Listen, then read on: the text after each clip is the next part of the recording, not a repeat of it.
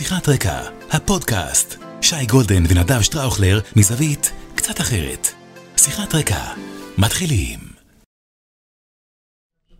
אהלן, אהלן, שיחת רקע, פרק מספר 93. אני נדב תקשיב, זה שטראוכלר. מספר מדהים. ואיתי פה שי גולדן. שי גולדן, the one and the only. אנחנו לייב באולפני ישראל היום, כל יום רביעי בשש, אתם איתנו, אנחנו איתכם, ומי שלא בא, לא חבר. אפשר גם לצפות בנו אחר כך ולהאזין לנו אחר כך בהקלטה, בספוטיפיי, בגוגל פודקאסט, באפל פודקאסט, בפודבין, באיפה שיש, כמובן ביוטיוב שלי, בפייסבוק של נדב לייב, בפייסבוק שלי לייב, אה, ביוטיוב שלי לייב, ועם ישראל חי בקיצור. אה, והחבר'ה. פה השתלטו על כל העניינים? הטכניים. אופרציה מטורפת. קודם כל נגיד ונגיד רני אשל, שמפיק ועורך, הפודמאסטר. המשולש שלנו. פודמאסטר, האב הר- האב הרוחני. ואתה עכשיו, יש לך כבר לתת פה ליסטה של... אב בוא, הרוחני. אנחנו כבר היינו, נהיינו אז קבוצה. היום נתחיל מהאישה הכי חשובה כרגע במערכת, נטע סימאי. נטע סימאי עוזרת לנו בצד הטכנולוגי, מרימה, מסדרת, אה, מנהלת את האירוע. המנוע, הטורבו מאחורי המכונית הקטנה שלנו, זה הטורבו. חד משמעית. יש לנו עוד נטע, פלודרמן, שהיא המפיקה של הפוד, והיא גם תותחית, היא מלכה. ואסף כשר, הוא אפשר לומר אה, מנהל התוכן, מנהל. התוכן. בהחלט, ואורי בהחלט. ד- אורי דאגון, שהוא ה capo di tutti di capi, אהה. שהוא המאסטר. ואביב ו- דרורי, אביב דרורי. שחותך. ושפע ש- דניאל. שפע דניאל. שפע דניאל. מה, יש פה חבורה, זה נפלא. אה, הקמנו פה. פה, הקמנו פה קבוצה. אתה באת. אמרת, נתחיל בקטן, תראה מה נהיה לך פה. כן, כן. מדהים. בוא- בואו נראה, רק, אה, אני אומר לנטע סימאי בקול, נטע לדעתי לא התחיל ביוטיוב לנגן, אז רק אה, תבדקי את העניין הזה, אה, נטע. הנה, הנה, ת- תסמוך כן, על נטע, סומך על נטע. שהיא תדע שזה ינגן. מאז מנגין נטע היא מלכה. לא היה כזה מנגן. נטע היא מלכה. שייקה, שלומך אני, ביום זה, השם, בשבוע אני, כזה? ברוך השם. מה שנקרא, לא עף על החיים, אפרופו כל אה, ענייני מה שנקרא... המתעופפים. מה שנקרא מזדקן. וברוך השם, אתה יודע, ימים, אה, בדיוק יש לי איזה ידידה שעשתה עלייה מארצות הברית לפני שבוע. מהמם, קוראים לה תמר יחזקאלי. הייתה... אה, אני חושב, היא חברה שלי גם בפייסבוק. כן, כן. אישה מצוינת. נכון, אני והיא גרה ב-LA, ויש לה שם... אה, יש לה שם עבודה מצליחה ומשגשגת, אבל מה הציונית, אוהבת את ישראל, החליטה לעשות פה עלייה בחזרה, אחרי כמה שנים ב-LA. ואמרתי לה, תקשיבי, מצאת עיתוי, מצאת זמן. אחלה עיתוי. מצאת זמן להגיע לישראל, תקשיב, אני כבר כמה שנים פה במדינה הזאת, למעשה 52 וחצי, כזה לא ראיתי. כזה לא זוכר. כזה לא זוכר. אני זוכר כמה דברים, וראינו כמה דברים פה. כזה, אני לא זוכר. טירוף מערכות כזה, לא זוכר בכלל, אבל שנייה, לפני טירוף מערכות, אה, נדב שטראוכלר, למי שלא מכיר, מי שמצטרף אלינו עכשיו לראשונה, ישראל היום, אחד מיוצאי התקשורת הבכירים במדינה, שותף במשרד תקשורת לניאדו שטראוכלר. אה, יפה, התחיל עכשיו היוטיוב, כל הכבוד, אז גם צופינו ביוטיוב, אהלן, אהלן, אהלן, אהלן, כן, זה קרה? אהלן. אין, אמרתי לך שאתה יכול לסמוך. עליה, אתה יכול לסמוך. תכף נגיד שלום גם לעוקבים שלנו בפייסבוק. נדב שטראוכלר, כאמור, יועץ אסטרטגיים הבכירים במדינה, שותף משרד תקשורת לניאדו שטראוכלר, ניהל קמפיינים, ניהל uh, ישיבות אסטרטגיות, ניהל ניהול משברים, ניהל מה לא, ייעץ למרבית הפוליטיקאים הבכירים במדינה, ועבד בשירות אה, אה, מפלגות. אה, כולל הליכוד, כולל משרד ראש הממשלה, כולל גופים מסחריים ועסקיים מהבולטים במשק. אז באמת, אחד ה mastermind ים הגדולים שיש בהיבט הזה של ייעוץ אסטרטגי. אני שי גולדן, עיתונאי כבר עשרים וכמה שנה, ואנחנו מביאים פה בשיחת רקע, מביאים את כל מה שצריך להביא, מה שנקרא, ב- אה, בעת הנוכחית. כן, מנסים אה, להביא, את ומביאים ה... את זה קצת אחרת. מנסים להביא את זה קצת מאחורה. כן. להסתכל על העניין מאחורה, מהעבר, מהצד של ה... מהאופקי. מהבפנוכו. של האחורה. בדיוק. בדיוק. ואנחנו בכל פרק, למי שלא עוקב אחרינו, אנחנו, יש לנו, אם- כפי שאתם רואים, אני עם גופיית ספורט. נדב עם אה, חולצה שהיא לא חולצת העבודה שלו. לא. פאוק סלוניקי? מיד אתה תשמע. אז אנחנו כל פרק, כל אחד מביא חולצת ספורט, אנחנו, יש לנו אה, הרבה, הרבה, הרבה מחלות נפש, אבל הבולטת שבהן היא אהבתנו לספורט, אחת מהן. אחת מהן. אנחנו בכל פרק כמה דקות מביאים חולצת ספורט, כדי להרגיש שאנחנו גם נוגעים בלב קצת, ואז, ואז צועקים לתוך העניין, אז יאללה, תתחיל אתה. אני אתחיל? חשבתי יובה, כי פסים וזה נכון, וזה, בגלל הזברה. ואז ראיתי את האותיות היווניות, זה פאוק, נכון? פאוק. פאוק, סליחה. פאוק. פאוק סלוניקי, סליחה. עכשיו, אתה יודע שבדרך כלל אני בא ומספר פה על, אה, אה, אה, על, על חולצה ועל הסיפור שמאחורי השחקן בדרך כלל שאני לובש. אבל היום, השחקן שמאחוריי, no name, לא מכיר, כאילו, יש אוקיי. שם, אבל אני לא מכיר אותו. הסיפור הוא לא השחקן. שני סיפורים בבת אחת. בבקשה. לפני כמה חודשים הייתי ביוון, ובדרך כלל אני אוהב חולצות של האקה, כי הם צהוב שחור ומתאים לי עם ביתר וכולי. יורד לתוך איזושהי חנות כזאת קטנה, נכנס למטה, חנות של חולצות, מלא דברים מגניבים, ו...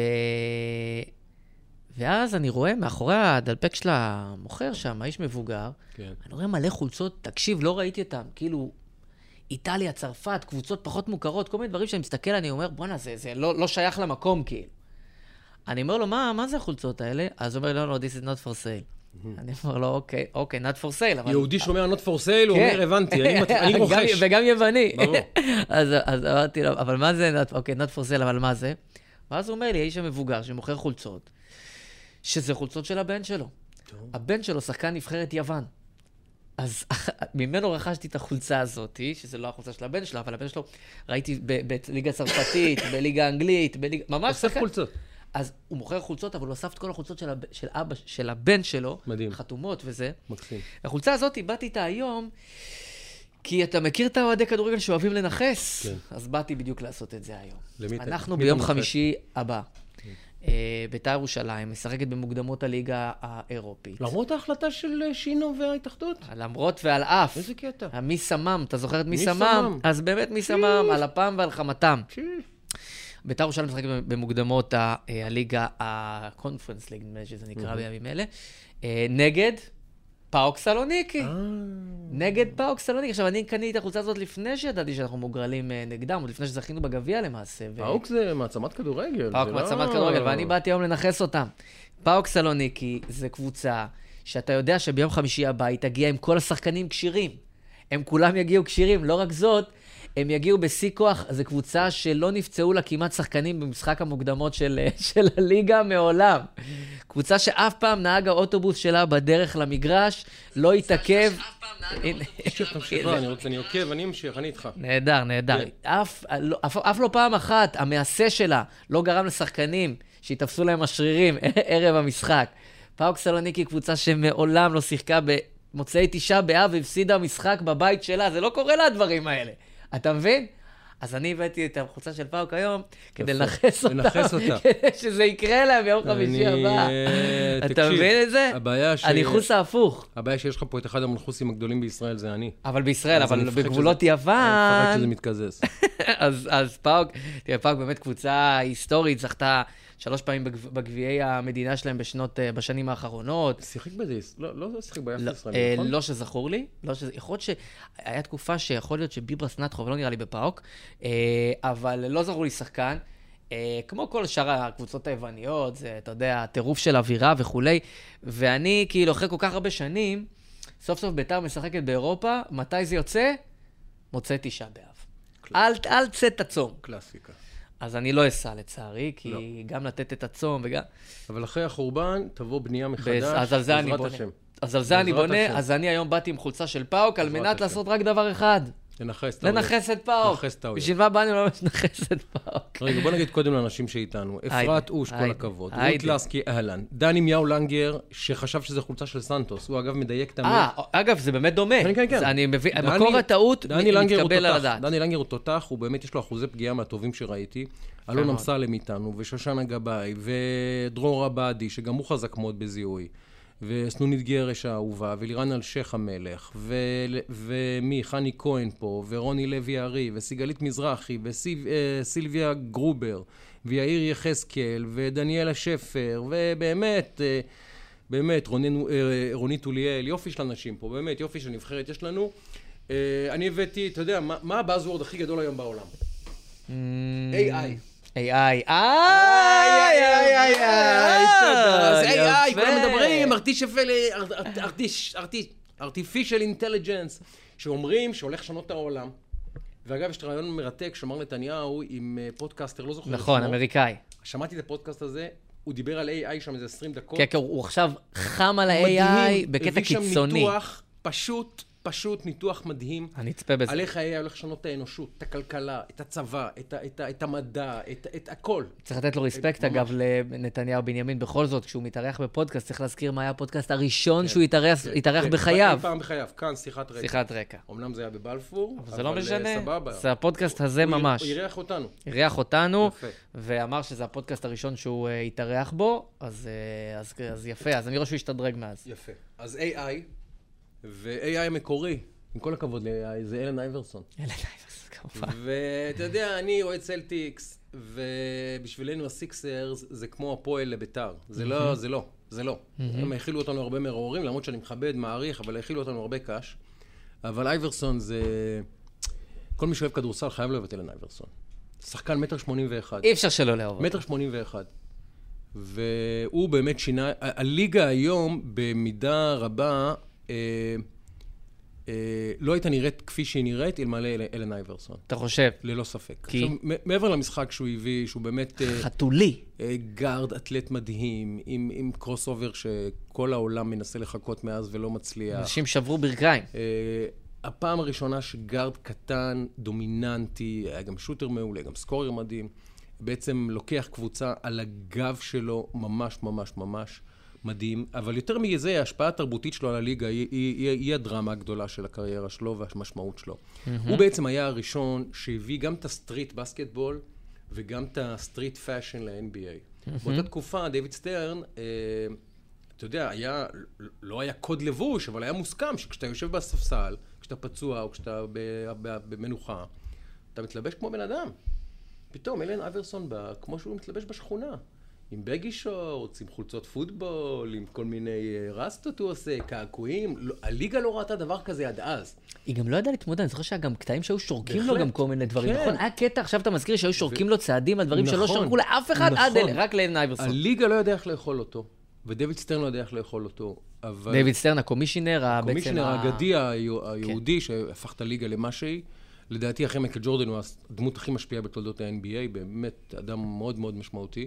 אבל AI בעצם היה הראשון שפרץ את הדרך לתרבות השחורה, שהיא כל כך דומיננטית היום ב-NBA, גם, ל, גם לנראות, גם לסגנון משחק, גם ל swagger הזה שיש לכדורסל שמשחקים ה- האפרו-אמריקאים, באמת. ו... אה, אה, אתה יודע, יש הרבה מאוד אה, שחקנים גדולים לאורך ההיסטוריה, אבל שחקנים פורצי דרך, שיותר מאשר הם היו שחקני כדורסל גדולים, והוא היה שחקן כדורסל ענק. הייתה לו משמעות למשחק. הוא באמת שינה את המשחק. זה כמו שסטף קרי שינה את המשחק. זה כמו שמג'יק ג'ונסון שינה את המשחק. זה כמו שקרים שינה את המשחק. זה כמו שאורי מגבו שינה את הספורט. אתה מבין? כל ענף ספורט, יש לו את, ה, את הספורטאי שפשוט לוקח אותו למקום אחר. בדיוק. זה היה אגב רפרנס מדויק. בדיוק. אז להם יש את ה-AI, ולנו יש את אורי מגבו. איימם. בדיוק. או אם. אז זהו, זה מחווה שלנו ל-AI. אה, וזהו, בואו נצ- בוא נצלול לתוך השבוע יפה, הזה. יפה, עכשיו, יפה, אגב, יפה. בדקות הקרובות התחיל נאומו של אה, נשיא המדינה מר הרצוג בוושינגטון. אנחנו ניתן לכם עדכונים ככל שהנאום הזה אה, יתקדם, עם כותרות ועם ציטוטים מעניינים. תשמע, אני ו- לא בונה על אני גדול. לא בונה על משהו. יהיה- יהיה ממלכתי, יהיה זה מכובד. בעצם בקונגרס, הוא נואם בקונגרס, כן, סליחה. בשני הבתים, כן. ימחאו לו כפיים הרבה, כן, אנשים כן. יכאב להם הידיים, הם כן. יעמדו, הם ישבו, כן, כן. יהיה ממלכתי, אה, תסמוך על, אה, אנחנו סומכים על אה, אה, הרצוג שכאילו יעשה את זה. ייצג אותנו בכבוד, אין עוררין, בוא, מדובר. בפוליטיקאי כן, כן. מה... אה, מה... אה, מיוחדים ייחודיים ולא פראיירים שהיו כן, פה כן, בזה, כן, כן. אם כי אולי נקדיש זמן אחר כך. אני- לדברים אחרים, פוליטיים. אני, אה, זה. אני מזהה אותו, מתחיל לרחרח. אגב, גם אביו, חיים הרצוג, האירוניה, מי שזוכר, היה אחד הנשיאים הפופולריים בתולדות ישראל, ולפני שהוא אה, סיים את הקדנציה השנייה, לדעתי, אה, היה קולות במפלגת העבודה שיחזור לפוליטיקה כדי להוביל את העבודה, היא הייתה אז במשבר. אז אני לא יופתע אם גם הרצוג הבן יחליט בסוף הקדנציה אולי לקפוץ שוב למים הפוליטיים. שלא אמר, שהוא אמר שהוא יגיד, אם מי שיפוצץ את השיחות, אה, הוא יגיד בדיוק מי זה. כן. ראינו אם הוא פוצץ את השיחות, לא אמר. לא אמר. אה, אבל אה, בסדר, זה בשולי האירוע בסך הכל. נחת ומי קיבל אותו שם? מי קיבל אותו שם? אח שלו. אה, שזה יפה. מייק הרצוג, שהוא שגריר שלנו שם. שזה יפה. יפה, נכון. זה סיפור יפה. משפחה של דיפלומטים, משפחה של משרתי ציבור, אנשים שתרמו הרבה למדינה, אבא. ושני הילדים, באמת, אין מה לומר, משפחת הרצוג עשתה כבוד לישראל. כן. אה, היה לך פוסט מאוד ויראלי היום, אתמול שיהיה יותר נכון, שגם היום תפס תאוצה, הוא שותף בצינור, הגיע לאלפי לייקים. אה, ספר לי על תוכנו ונתניע משם את השיחה על... אה, באמת, פוסט א' נפלא, שלחת לי אותו אתמול בלילה, קראתי אותו היום בחמש בבוקר. והתכתבנו בחמש וחצי, כן. לדעתי. שנינו, אה, לצערי, אה, משכימי- מוקדם קום. נכון. פוסט מצוין, מדויק. אה, ספר לנו על תוכנו ונמשיך משם. תשמע, אה, אולי נספר את הסיפור מסגרת, ואז יצלול לפוסט, כן. ואז אחר כך גם קצת דיונים שהיו לי אחר כך, כי... ואולי אפילו אני אקריא לך איזה משהו שמישהי כתבה לי, שלא דיברתי איתה לדעתי יותר מעשור. אה, וראתה את הפוסט וכו' וכו'. אה, אני כתבתי שהרגשתי אתמול אה, שקיבלתי 161 סטירות לחי לתוך הפנים. עכשיו, תשמע, אני משרת ליד... אה, מהטייסים והקצינים. אני מדבר על מכתב 161 כן. הטייסים, שאומנם היום אה, פגשתי את יוסי יהושע, הכתב הצבאי של ידיעות אחרונות, אמר לי שהצבא מכיר 90 ולא 161, כנראה הרבה מהם באמת וטרנים כבר ברמה כזאת, אבל זה לא משנה את זה העניין עצמו. טייסים וקצינים בחיל האוויר. זה לא, זה- אגב, זה בעיקר לא טייסים, אוקיי. זה בעיקר, אה, יש כל מיני מה שנקרא חופות, חופת אש, כן. כל מיני חופות בתוך אה, הבור המבצעי של חיל האוויר ובבור המבצעי המטכ"לי, שמשם בעצם עושים את הפעלת הכוח. אני מבלה שם לא מעט שעות בשנתיים האחרונות, אבל לאורך השנים ביליתי במקומות האלה, וליד אנשי חיל האוויר, ב-20 שנה של אה, סדיר ומילואים. הרבה, ובטח חלק מהאנשים אי אפשר לדעת, כי הם חותמים בראשי תיבות, אז אתה לא יודע מי האנשים, אבל אני מניח שמי מהם פגשתי במעלה הדרך, וכתבתי ש... כתבתי באמת בנימוס, אה, ש... שה-161 סטירות האלה הן, אה, הן, הן כואבות במיוחד. נזכיר שאתה רב סרן במילואים, למי נכון. שפספס את הפרט הזה. נכון, כן. רב סרן במילואים, הייתי 15 שנה דובר פיקוד העורף בחירום, הייתי בש... בשירות... ואתה אה, עדיין עושה מילואים באופן בוודאי, בוודאי, הייתי כן. השבוע במילואים. כן. אז, אז כתבתי באמת שאני מכיר את האנשים האלה, גם אם לא עכשיו זה, זה אני מכיר את, את, את, את הדמויות, ו, ויש לי שעות עם האנשים האלה במקומות האלה וכולי, ויש לי הערכה. והמכתב הזה באמת היה סתירה מאוד מאוד כואבת ומצלצלת, ו, ואני חושב שצריך להגיד לאנשים האלה תודה על השירות שלהם, ולהיפרד מהם לשלום, ולהגיד מהם, להם באמת אה, תודה והערכה על מה שהם עשו. כי קל מאוד לזרוק ולהגיד, אלה, זה, וכל מיני, ומהר מאוד זה מגיע לנאצים, אתה יודע, כן, מ- כן, מאפס לנאצי. לא, היום ראיתי ציוצים לא במקומם. לא במקומם. אז אז רציתי, לא במקומה. רציתי מאוד לכתוב את הדברים, וכתבתי גם באמת מכאב, לא מ... אני חושב שהם חבורה של אפסים או כל מיני דברים כאלה. אמרתי, אבל שבהינתן שאתה מקבל החלטה כזאתי, אתה צריך גם לשאת באחריות של ההחלטה הזאתי.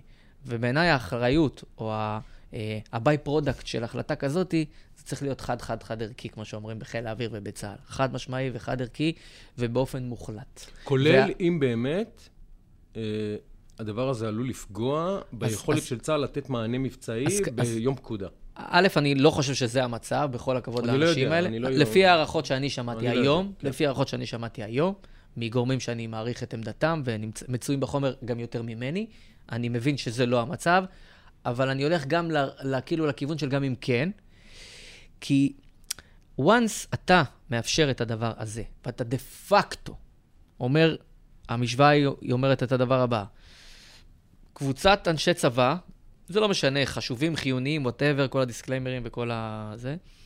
once אתה נותן להם את המושכות, להגיד, אנחנו, קבוצת אנשי צבא, מגדירים מדיניות, אנחנו הריבון, ו- ולא מדינה שיש לה צבא, אלא צבא, או אפילו חיל, או אפילו קבוצה בתוך חיל שמנהלת מדינה, מפה כבר אין דרך ללכת חזרה. עכשיו, אני אמרתי לגבי עילת הסבירות, שבעיניי היא לא הסיפור. כי אפשר לייצר השתק משפטי, אפשר לייצר... עילת הסבירות חייבת לעבור לא בגלל עילת הסבירות, אלא בגלל חוסר הסבירות שלא לאפשר להעביר אותה בגלל מה שאני קורא, וכל אחד יקרא על זה איך שהוא זה, סחיטה באיומים. ואני אפתח סוגריים. אני אעשה לך אה, מה שנקרא אה, עתידות, כמו בזוקה ג'ו. דקה אחרי שהעילה עוברת בב- ב- בכנסת, מוגשת עתירה לבג"ץ על ידי התנועה לאיכות השלטון, שבועיים לאחר מכן בג"ץ מבטל. אני רק מעדכן אותך. אני לא חושב. מעדכן אותך בכרוניקה. אני לא חושב. נחיה ונראה. אבל אני אגיד לך מה, עוד רגע נגמור את העניין הזה, ואז אני אגיד לך לאן... נחיה ונראה. כן, בסדר.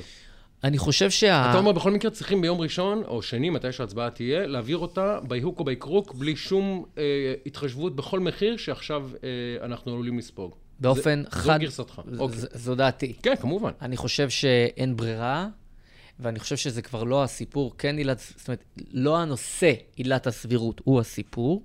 אני חושב שהסיפור הוא, והם הפכו את זה להיות הסיפור בהיבט הזה, שאנחנו לא יכולים להיכנע, לא אני, הממשלה, המדינה, לא משנה איזה ממשלה, לא יכולה להיכנע לסחיטה באיומים. אני נותן את זה כרפרנס, ואם תרשה לי, נעשה על זה איזה רגע איזה זום אין לדקה. בבקשה.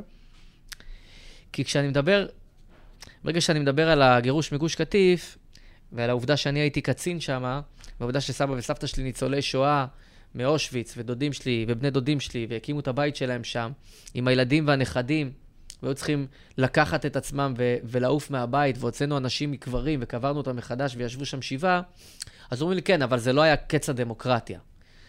זה לא אותו דבר.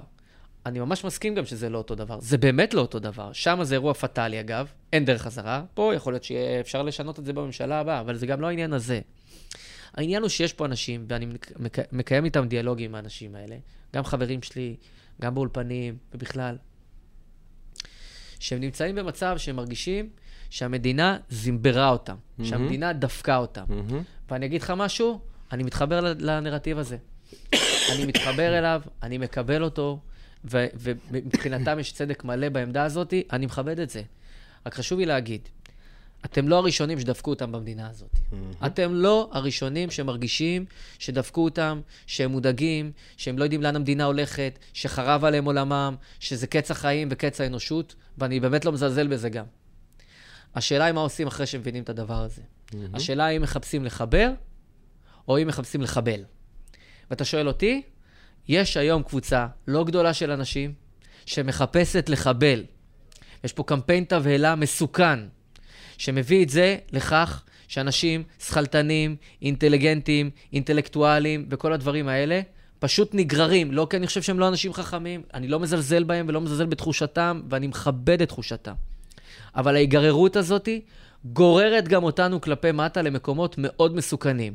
וזה הגיע לנקודה שאחרי שקיבלנו את ה-161 סטירות האלה, לעומת שבצד השני, וזה מה שפרסמתי, את המכתב של השייטת, של יאיר לוי, חבר שלנו, שהוא, וכבר זה הרבה יותר מ-252, זה כבר מאות אנשים, ואתה רואה אלפי אנשים.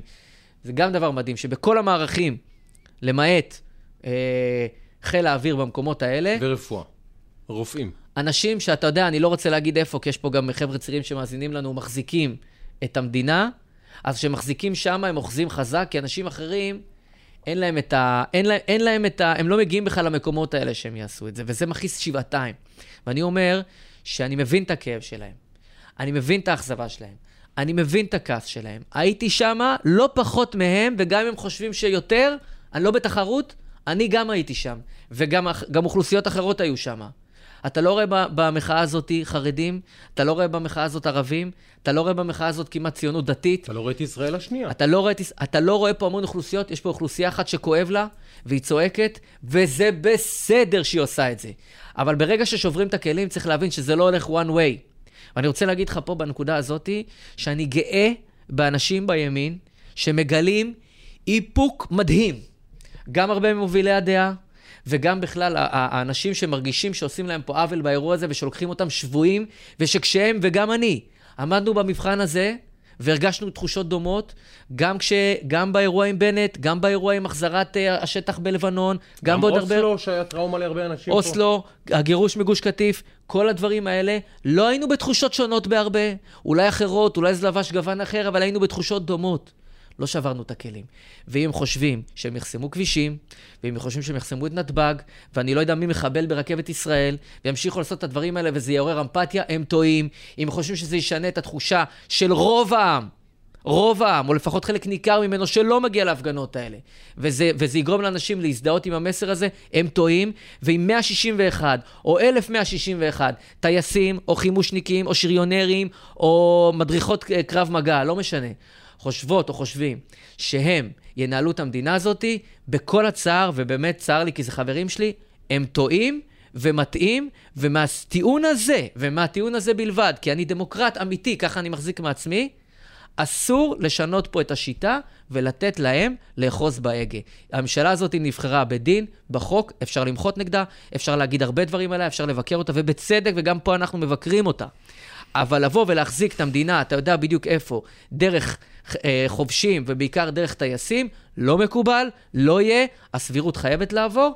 אני חושב אבל שכן צריך לעשות הערכה מחדש, אחרי שמעבירים את עילת הסבירות. אני גם מצפה מראש הממשלה, אפילו לפני שמעבירים את עילת הסבירות, כדי טיפה להפחית פה פאניקה בקמפיין התבהלה ובדמיונות שאנשים נמצאים פה, לבוא ולהגיד, זה הולך לעבור. נקודה. לאחר מכן, צריך לעשות פה דברים אחרת ולחשב מסלול מחדש. זה מה שאני מצפה.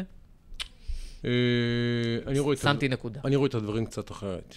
אשמח לשמוע. א', אני מבין את הטענה. מבין את הטענה, ואני אפתח סוגריים ואגיד שזו מחאה אה, פריבילגית, סליחה על הבוטות. אה, יש לי חברים במחאה, בת הזוג שלי במחאה, אבל זו מחאה שאין בה את ישראל השנייה. זו מחאה אה, שיש בה, אתה רואה את האנשים שחותמים על עצומות, הייטקיסטים, אה, אה, אנשי יחידות מיוחדות, טייסים, רופאים, אין ספק, העשירון העליון של מה שקורה במדינה הזאת. אתה לא רואה היכל קשר, אתה לא רואה היכל חימוש, אתה לא רואה גולנצ'יקים, אתה לא רואה גבעתי, אתה לא רואה, אה, לא יודע מה, אתה לא רואה. אתה רואה לצערי את ישראל הראשונה. עכשיו זה בסדר גמור. מהמם. אני אומר לך באמת, אנשים טובים, אנחנו גם במעמד סוציו-אקונומי שאפשר לקרוא לנו ישראל הראש- הראשונה. מנטלית ופוליטית ואידיאולוגית אנחנו ישראל השנייה, אבל במעמדנו אנחנו ישראל הראשונה בהחלט. אבל המחאה הזאת היא, אה, היא מחאה של אנשים, ואפשר להתייחס לזה, אתה יודע, היסטורית, ולומר, יש- ישראל הראשונה מרגישה שהיא ניגפת בפני ישראל השנייה דמוגרפית, והיא עכשיו פשוט מבועטת מה, מהאירוע ההיסטורי שמתחולל ממש לנגד עיניה. ישראל, שהקימה את המדינה הזאת לשיטתה, ושהחזיקה בכל מוקדי הכוח, זה לא לשיטתה, זה עובדה, פתאום מרגישה שבאים הברברים, פשוט הברברים, הדוסים, והביביסטים, והערסים, והמניחי תפילין, וה... ל- לשיטתם, מדירי נשים, וכן הלאה וכן הלאה. ואלה שהרימו את אה, בן גביר לגבהים מטורפים, ואלה שתומכים בנתניהו למרות הכתבי אישום, ומשתלטים להם על המדינה. אין עוררין. ולהפוך את בית המשפט עכשיו, עכשיו תקשיב, ברור שאהוד ברק וצריכים להוריד את הכובע. אגב, ראית את הקמפיין החדש? איזה מהם? אה, בנימין, נתניה, בנימין הרצל חזה את המדינה, בנימין נתניהו הורס אותה. משה דיין הציל אותנו ב-67, יואב גלנט מחריב אותנו ב-2023. ראית את הקמפיין הזה? אה, כן, ראיתי על גלנט, אה, כן. קמפיין שרץ עכשיו. יש כל כך הרבה קמפיינים. עושים השוואות, קריאייטיב מדהים, גרפיקה מטורפת, שוב רץ באינטרנט, בבאנרים, כבר מתחילים שלטי חוצות. הכמות כסף שנשפכת שם, שדיברנו אצלך ב... אפילו ברדיו. ב... אומרים לנו שלא שומעים, אז אה, אה, נטע? אומרים שלא שומעים, אז למה בוא- ככה? בוא נבדוק. חזר, חזר השמע. או. אומר- אומרת שולי לוי עוזיאל, חזר השמע. חסדי השם, אז, חסדי השם. אז uh, הקמפיין הזה הוא קמפיין מטורף, מתוקצב, מתוזמר, מנוהל, קמפיין הגדול בתולדות ישראל, אין שום מערכת בחירות שאפילו מתקרבת לסכומים, לפריסת מדיה, אין דבר כזה, שום דבר, זה קמפיין שלא ראינו כדוגמתו פה, ולא יודע אם נראה אי פעם דבר דומה כזה. זוכר מתי דיברנו על כן, זה? לפני בשבוע ש- העשירי ממש. שכתבתי על זה, אתה יודע, ממש. ואף אחד לא כתב על זה, אף אחד לא, גם ממש, עכשיו אף אחד ממש. לא מדבר על זה. ואתה יודע, הדבר המדהים, ששלושה אנשים שונים ביממה החולפת, שלחו לי הודעה אם אני יכול למצוא להם את הניתוח שעשיתי אז. כלומר, אנשים מרגישים את זה עכשיו יותר, שכאילו זה, זה, זה, זה כאילו עוד יותר אה, מונחח. ובאמת, אגב, אני גם חלקתי מחמאות על אפרופו שאתה מדבר על הקריאיטיב. ואני רוצה אה, לומר על זה, על, על, ה, על הדברים שאמרת, אה, משהו אחד, יש לי אה, אה, גישה אחרת. מהמם. ביקורת, מהמם. אחר כך כמובן ההתקפלות המפוארת, ה- אה, הס- המשחק השיטתי לידי המחאה. פשוט שיחקו לידי המחאה, שיחקו לידי הגורמים הפוליטיים הציניים, שאגב, צריכים להיות הוגנים, היו מפגינים בכל מקרה. בהתחלה הם הפגינו נגד בן גביר, אחרי, אחרי זה נגד אבי מעוז, אחרי זה נגד לא מה, ואז הם התאבססו על הרפורמה. אנחנו יודעים שלא הייתה רפורמה, היה להם משהו אחר להתאבסס ולשרוף את המדינה בגללו. אנחנו לא ילדים. אגב, אוקיי. נשאל את החבר'ה אם יש... אה, שוב לא שומעים. אם יש... בדיוק, אתה רואה, הנה, יפה, זה, אתה- זה שאנחנו מקבלים. פידבקים מזה, כן, חזר, אומרת אז- לנו רות, חזר השם. חזר יופי. בסדר זה גמור. אנחנו אנחנו מיד נבדוק. מתנצלים על תודה רבה על כל מי שכותב ואומרת- לנו, עמיחי, אה, זה, מי שכותב אה, זה, תודה רבה. זה, כן. את עצמנו אנחנו שומעים, אבל אנחנו לא תמיד... שואל אה, נתי אותי, שואל דני, מה מה אמא שלי אמרה, אז אני אחזור שוב. כן. אה, המשפט של אמא שלי הלך ככה, עץ שנשתל עקום, ישר לא יצמח. אז אנחנו יודעים איפה עצרנו. כן. אוקיי. והטענה שלי היא שעץ הרפורמה נשתל עקום. כן. עקום. כן, תחזור מה שאמרת על אמיר אוחנה, כי זה חשוב. ואמיר אוחנה אתמול אמר, אני שמעתי על אה, הרפורמה בטלוויזיה, מיריב לוין, שזה לא סימן טוב. ואמיר אוחנה הוא פוליטיקאי חכם ומנוסה, והוא יודע כשהוא אומר דבר כזה, מה המשמעות שלו. הוא לא איזה פטפטן שפולט פליטות פה, זה לא האיש. וכשהוא אומר את זה, הוא אומר לנו משהו, גם צריכים לקרוא בין השורות מה הוא אומר, ואחרי זה אולי ננסה לשאול אותך מה דעתך על ההתבטאות של אוחנה ומה הוא מנסה לומר לנו בעצם. ואני חושב שלפעמים, לפעמים, צריך להודות. בסיבוב הזה הפסדנו.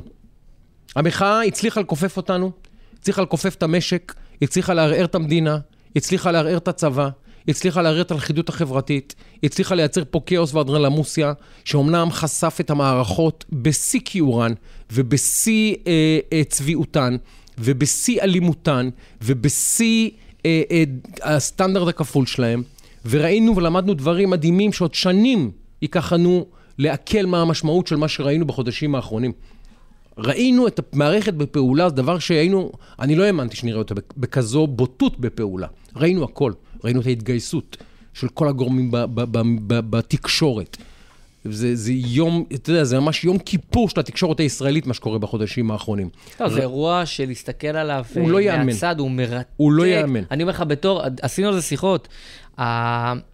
הקטע של, ה, אה, של הקמפיין הזה, הוא, אני אומר עכשיו לא, זה אני אומר כאיש מקצוע, הוא מדהים. לא, הוא זה, מרתק. זה עכשיו, לא ראינו דבר כזה. אתה יודע שאני כתבתי את זה לא פעם, אז אמרו לי, "אה, מה אתה רוצה? כמו, אה, כמו שאומרים על, אה, אה, על מנצ'סטר סיטי, כן. על פפ.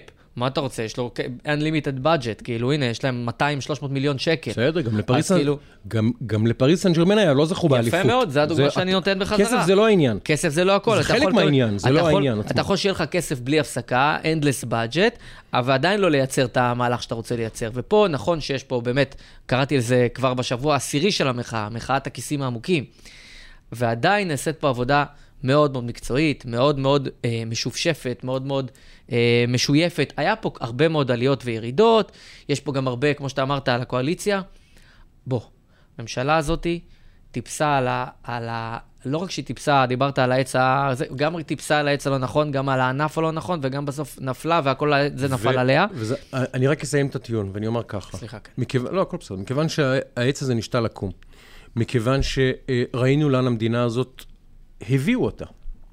והמכתב אתמול הוא אגב, וכאן נפתח סוגריים, הוא עדות לכך שהמחאה מרגישה שהחסימות והטרלולים לא אפקטיביים, ולכן הם השתמשו בנשק יום הדין.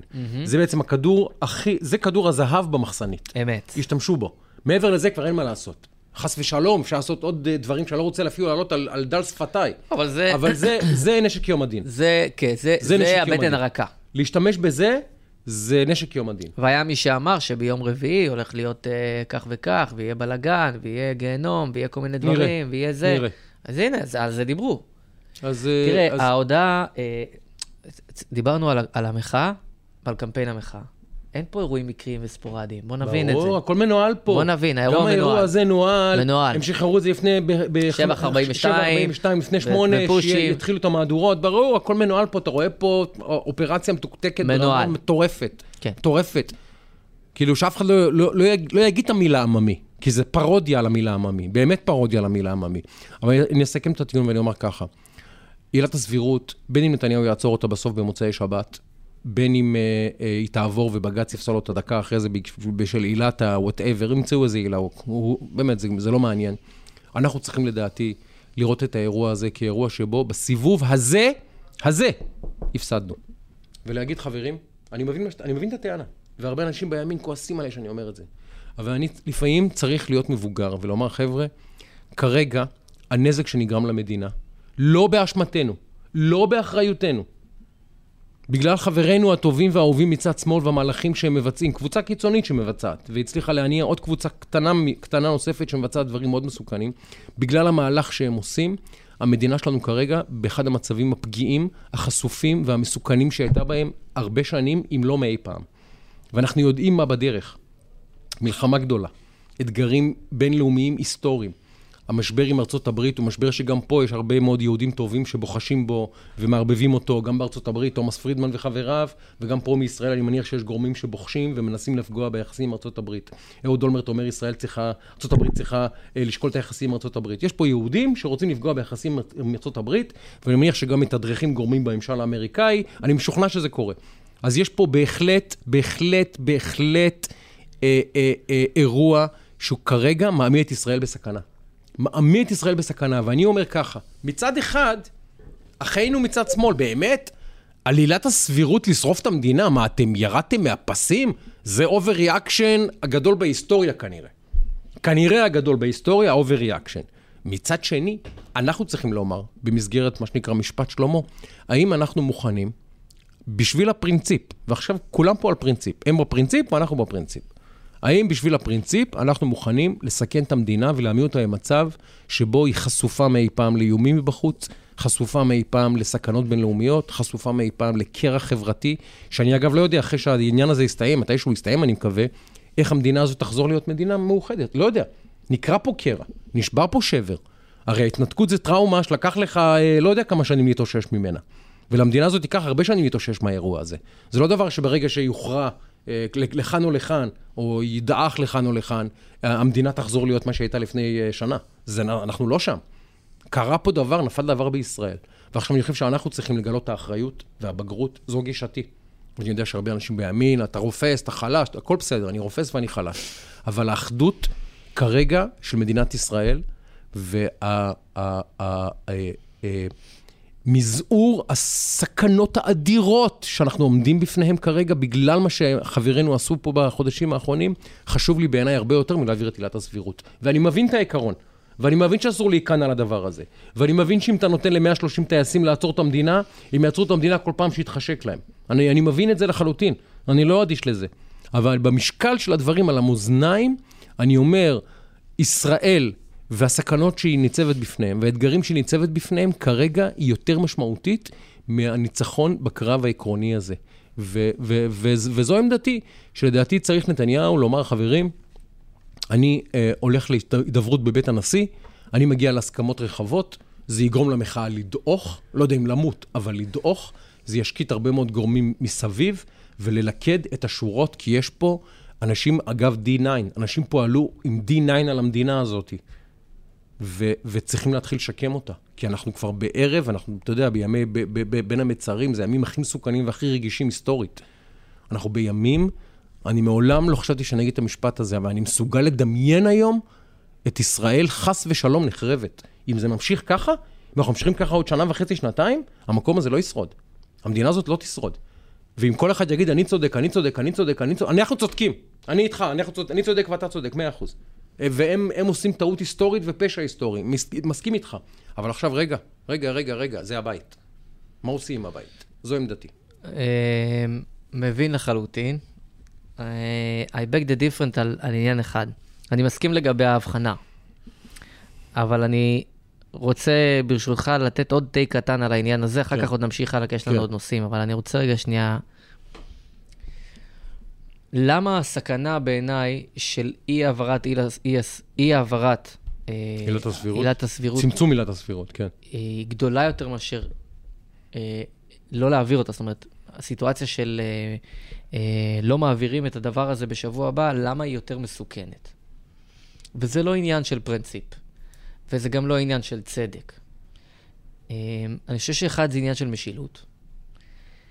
אה, ושתיים, אתה רואה עכשיו קבוצת אנשים, לא גדולה אגב, אבל אני לא מזלזל בכלל, בטח לא בכוחה, אנחנו רואים ובעוצמתה. בהחלט. אבל ביחס לעשרה מיליון איש פחות או יותר, זאת לא קבוצה אדירה בקנה ממד, כן. בקנה ממד, אה, במדים איזה. אה, אתה רואה קבוצה שבהינתן שאותם 160 וכולי וזה, יכריעו פה את האירוע ויורידו את הממשלה הזאת על הברכיים, וגם אחרי כל האוריגמי הזה, ואחרי כל ההתגמשויות, ואחרי כל המהלכים, ואחרי כל העניינים, היא לא תצליח להעביר אפילו את עילת הסבירות בשבוע הבא, אתה הבחנת את זה לדעתי בפרק קודם. דיברנו על זה. תם הטקס הדמוקרטי במחנה הימין הישראלי. עכשיו- הימין הישראלי מאבד אמון בשיטה. זהו, נגמר. הזה יש... מסוכן מאוד. לדבר הזה ספק. יש השלכות שאנחנו... אין ספק. למה אנחנו עוד לא רואים אותן?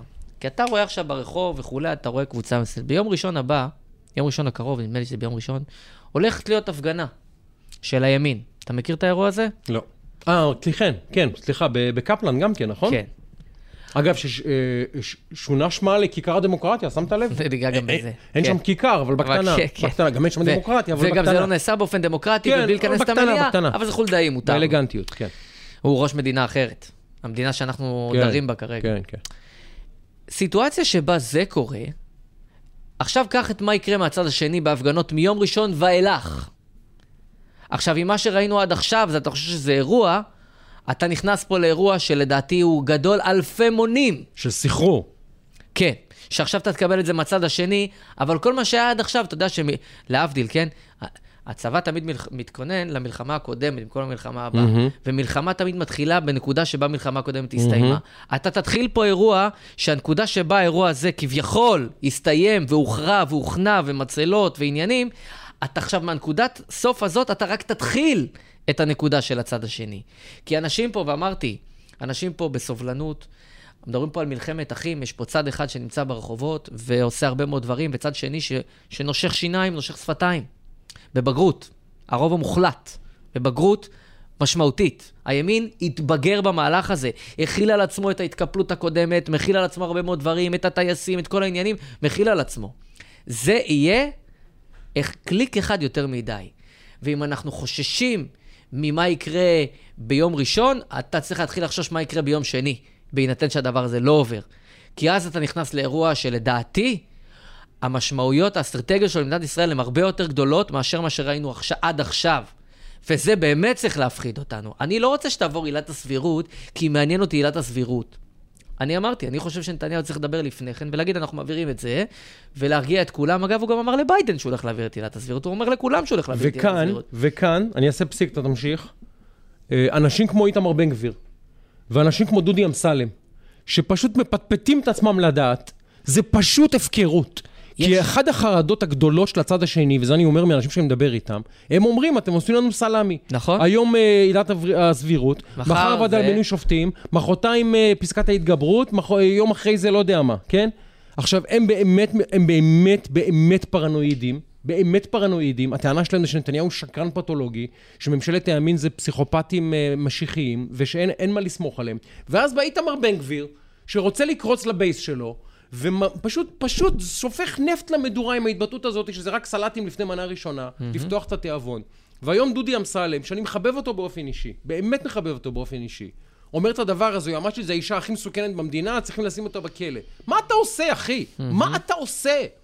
זה לשחק לידי המחאה, זה לשחק לידי התקשורת, זה לשחק לידי הגורמים האלה, שכל מה שמנסים לעשות זה להפחיד, ושכל מה שמנסים זה להיאחז אפילו ב- ב- בזנב ציפור, קמפיין, בנוצה אחת. קמפיין התבהלה בונה בדיוק על דברים נכון. כאלה, ו- ו- וזה ו- הצדקה. ו- ותסלח לי, אני אומר את זה ב- בלשון לא, לא, לא עדינה. המטומטמים האלה פשוט לא מבינים את האירוע. הם לא מבינים את האירוע התקשורתי, הם לא מבינים את המשחק האסטרטגי, ויכול להיות שדודי אמסלם צודק, גם היום העליתי פוסט, אמרתי, למה אתה מדבר? תסתום את הפה, דודי. וצרחו עליי כולם, הוא צודק, הוא צודק. זה לא, זה לא עניין לשאול אתה צודק, להיות חכם. אנחנו באירוע מורכב, אנחנו באירוע היסטורי, אנחנו באירוע שהשלכותיו על מדינת ישראל הן מרחיקות לכת. צריכים להיות חכם פה עכשיו. לא להגיד אני צודק. בסדר, אנחנו צודקים, רבאק עם ה"אני צודק" הזה, זה לא מעניין כבר מי צודק. עכשיו צריכים לצאת מהאירוע הזה, לשמור על ישראל, לשמור על הממשלה הזאת גם בשלטון, שלא תהיה פה ממשלת אה, אה, שמאל עוד ארבע חודשים. צריכים לנהל את האירוע. אז בן גביר עם השטויות שלו, ואמסלם עם השטויות שלו, ובא לי כבר לצרוח, תסתמו את הפה, תסתמו את הפה. תנו לנתניהו להעביר את המסרים האחידים שלו, ושלום על ישראל, לא רוצים לשמוע אתכם, לא מעניין אותי, דודי אמסלם, מה אתה חושב על מישהו? תסתום את הפה. סליחה. כי כל פעם שהם חוזרים לעסוק, ב- לעסוק בדקלרציה במקום באופרציה, אנחנו חוזרים לאותה נקודה. כל פעם מחדש, ואז קמפיין התבהלה, הוא מתיישב בדיוק על הסנטימנט הזה, וזה כמו שאתה אמרת, זה זה ממנף משחק לידיהם, זה נפט. לתוך המדורה, מה אתם משמעית. עושים? מה אתם עושים? חד משמעית. וזה גם חוסר הבנה של איפה נמצא האנשים בצד השני, איפה הם נמצאים. ויש אנשים שבאמת הם נמצאים בפרנויות. אני חייב נכון, להגיד לך... הם בפרנויות אמיתיות. אני חייב להגיד לך שאני ראיתי את ה... אתה ראית את האירוע שהיה מחוץ לבית הדין הרבני בתל אביב? מטורף. תקשיב, זה... אחי, הם כלאו שם שעה, דיינים. זה היה. דין. עכשיו, אתה יודע, ראית את זה איפשהו? כן, כן. לא, לא, לא, אבל- בתקשורת הגדולה לא, רק ב-14. אחי, לא. אם אתה עושה עכשיו, מטורף. תעשה רגע החלפת תפקידים, כן? ניקח את זה רק לטובת הזה, אני לא עכשיו זה, בסדר? מצור ב- על בית משפט. לא, בית איגי. כן, בית? איגי. איגי. מצור על בית איגי. ובאים אנשים מ-400 מגדודי הצל. כן. כן, בשביל הרפרנס, כן? ודופקים במקלות, ואתה רואה את האנשים בפנים מפוחדים, אנשים שם בזה, ואתה יודע... קיבלו מישהו- להם את המים, מישהו- ניתקו להם את החשמל, אין מזגן, אין מים, כלאו אותם. אגב, יש לזה עבירה, היום דיברתי עם עורך דין בתוכנית, אה, זה היה היום או אתמול, הוא אמר, זה נקרא כליאת שווא.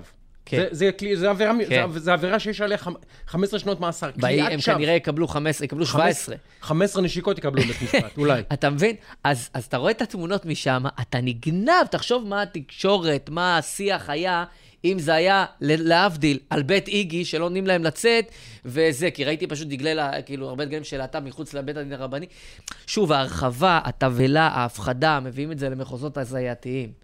ובסוף אני חושב שעילת הסבירות היא באמת לא הסיפור, זה לא מה שישנה את מערכת המשפט, וזה גם לא פרינציפ או עניין דווקאי מלשון לעשות את הדווקא.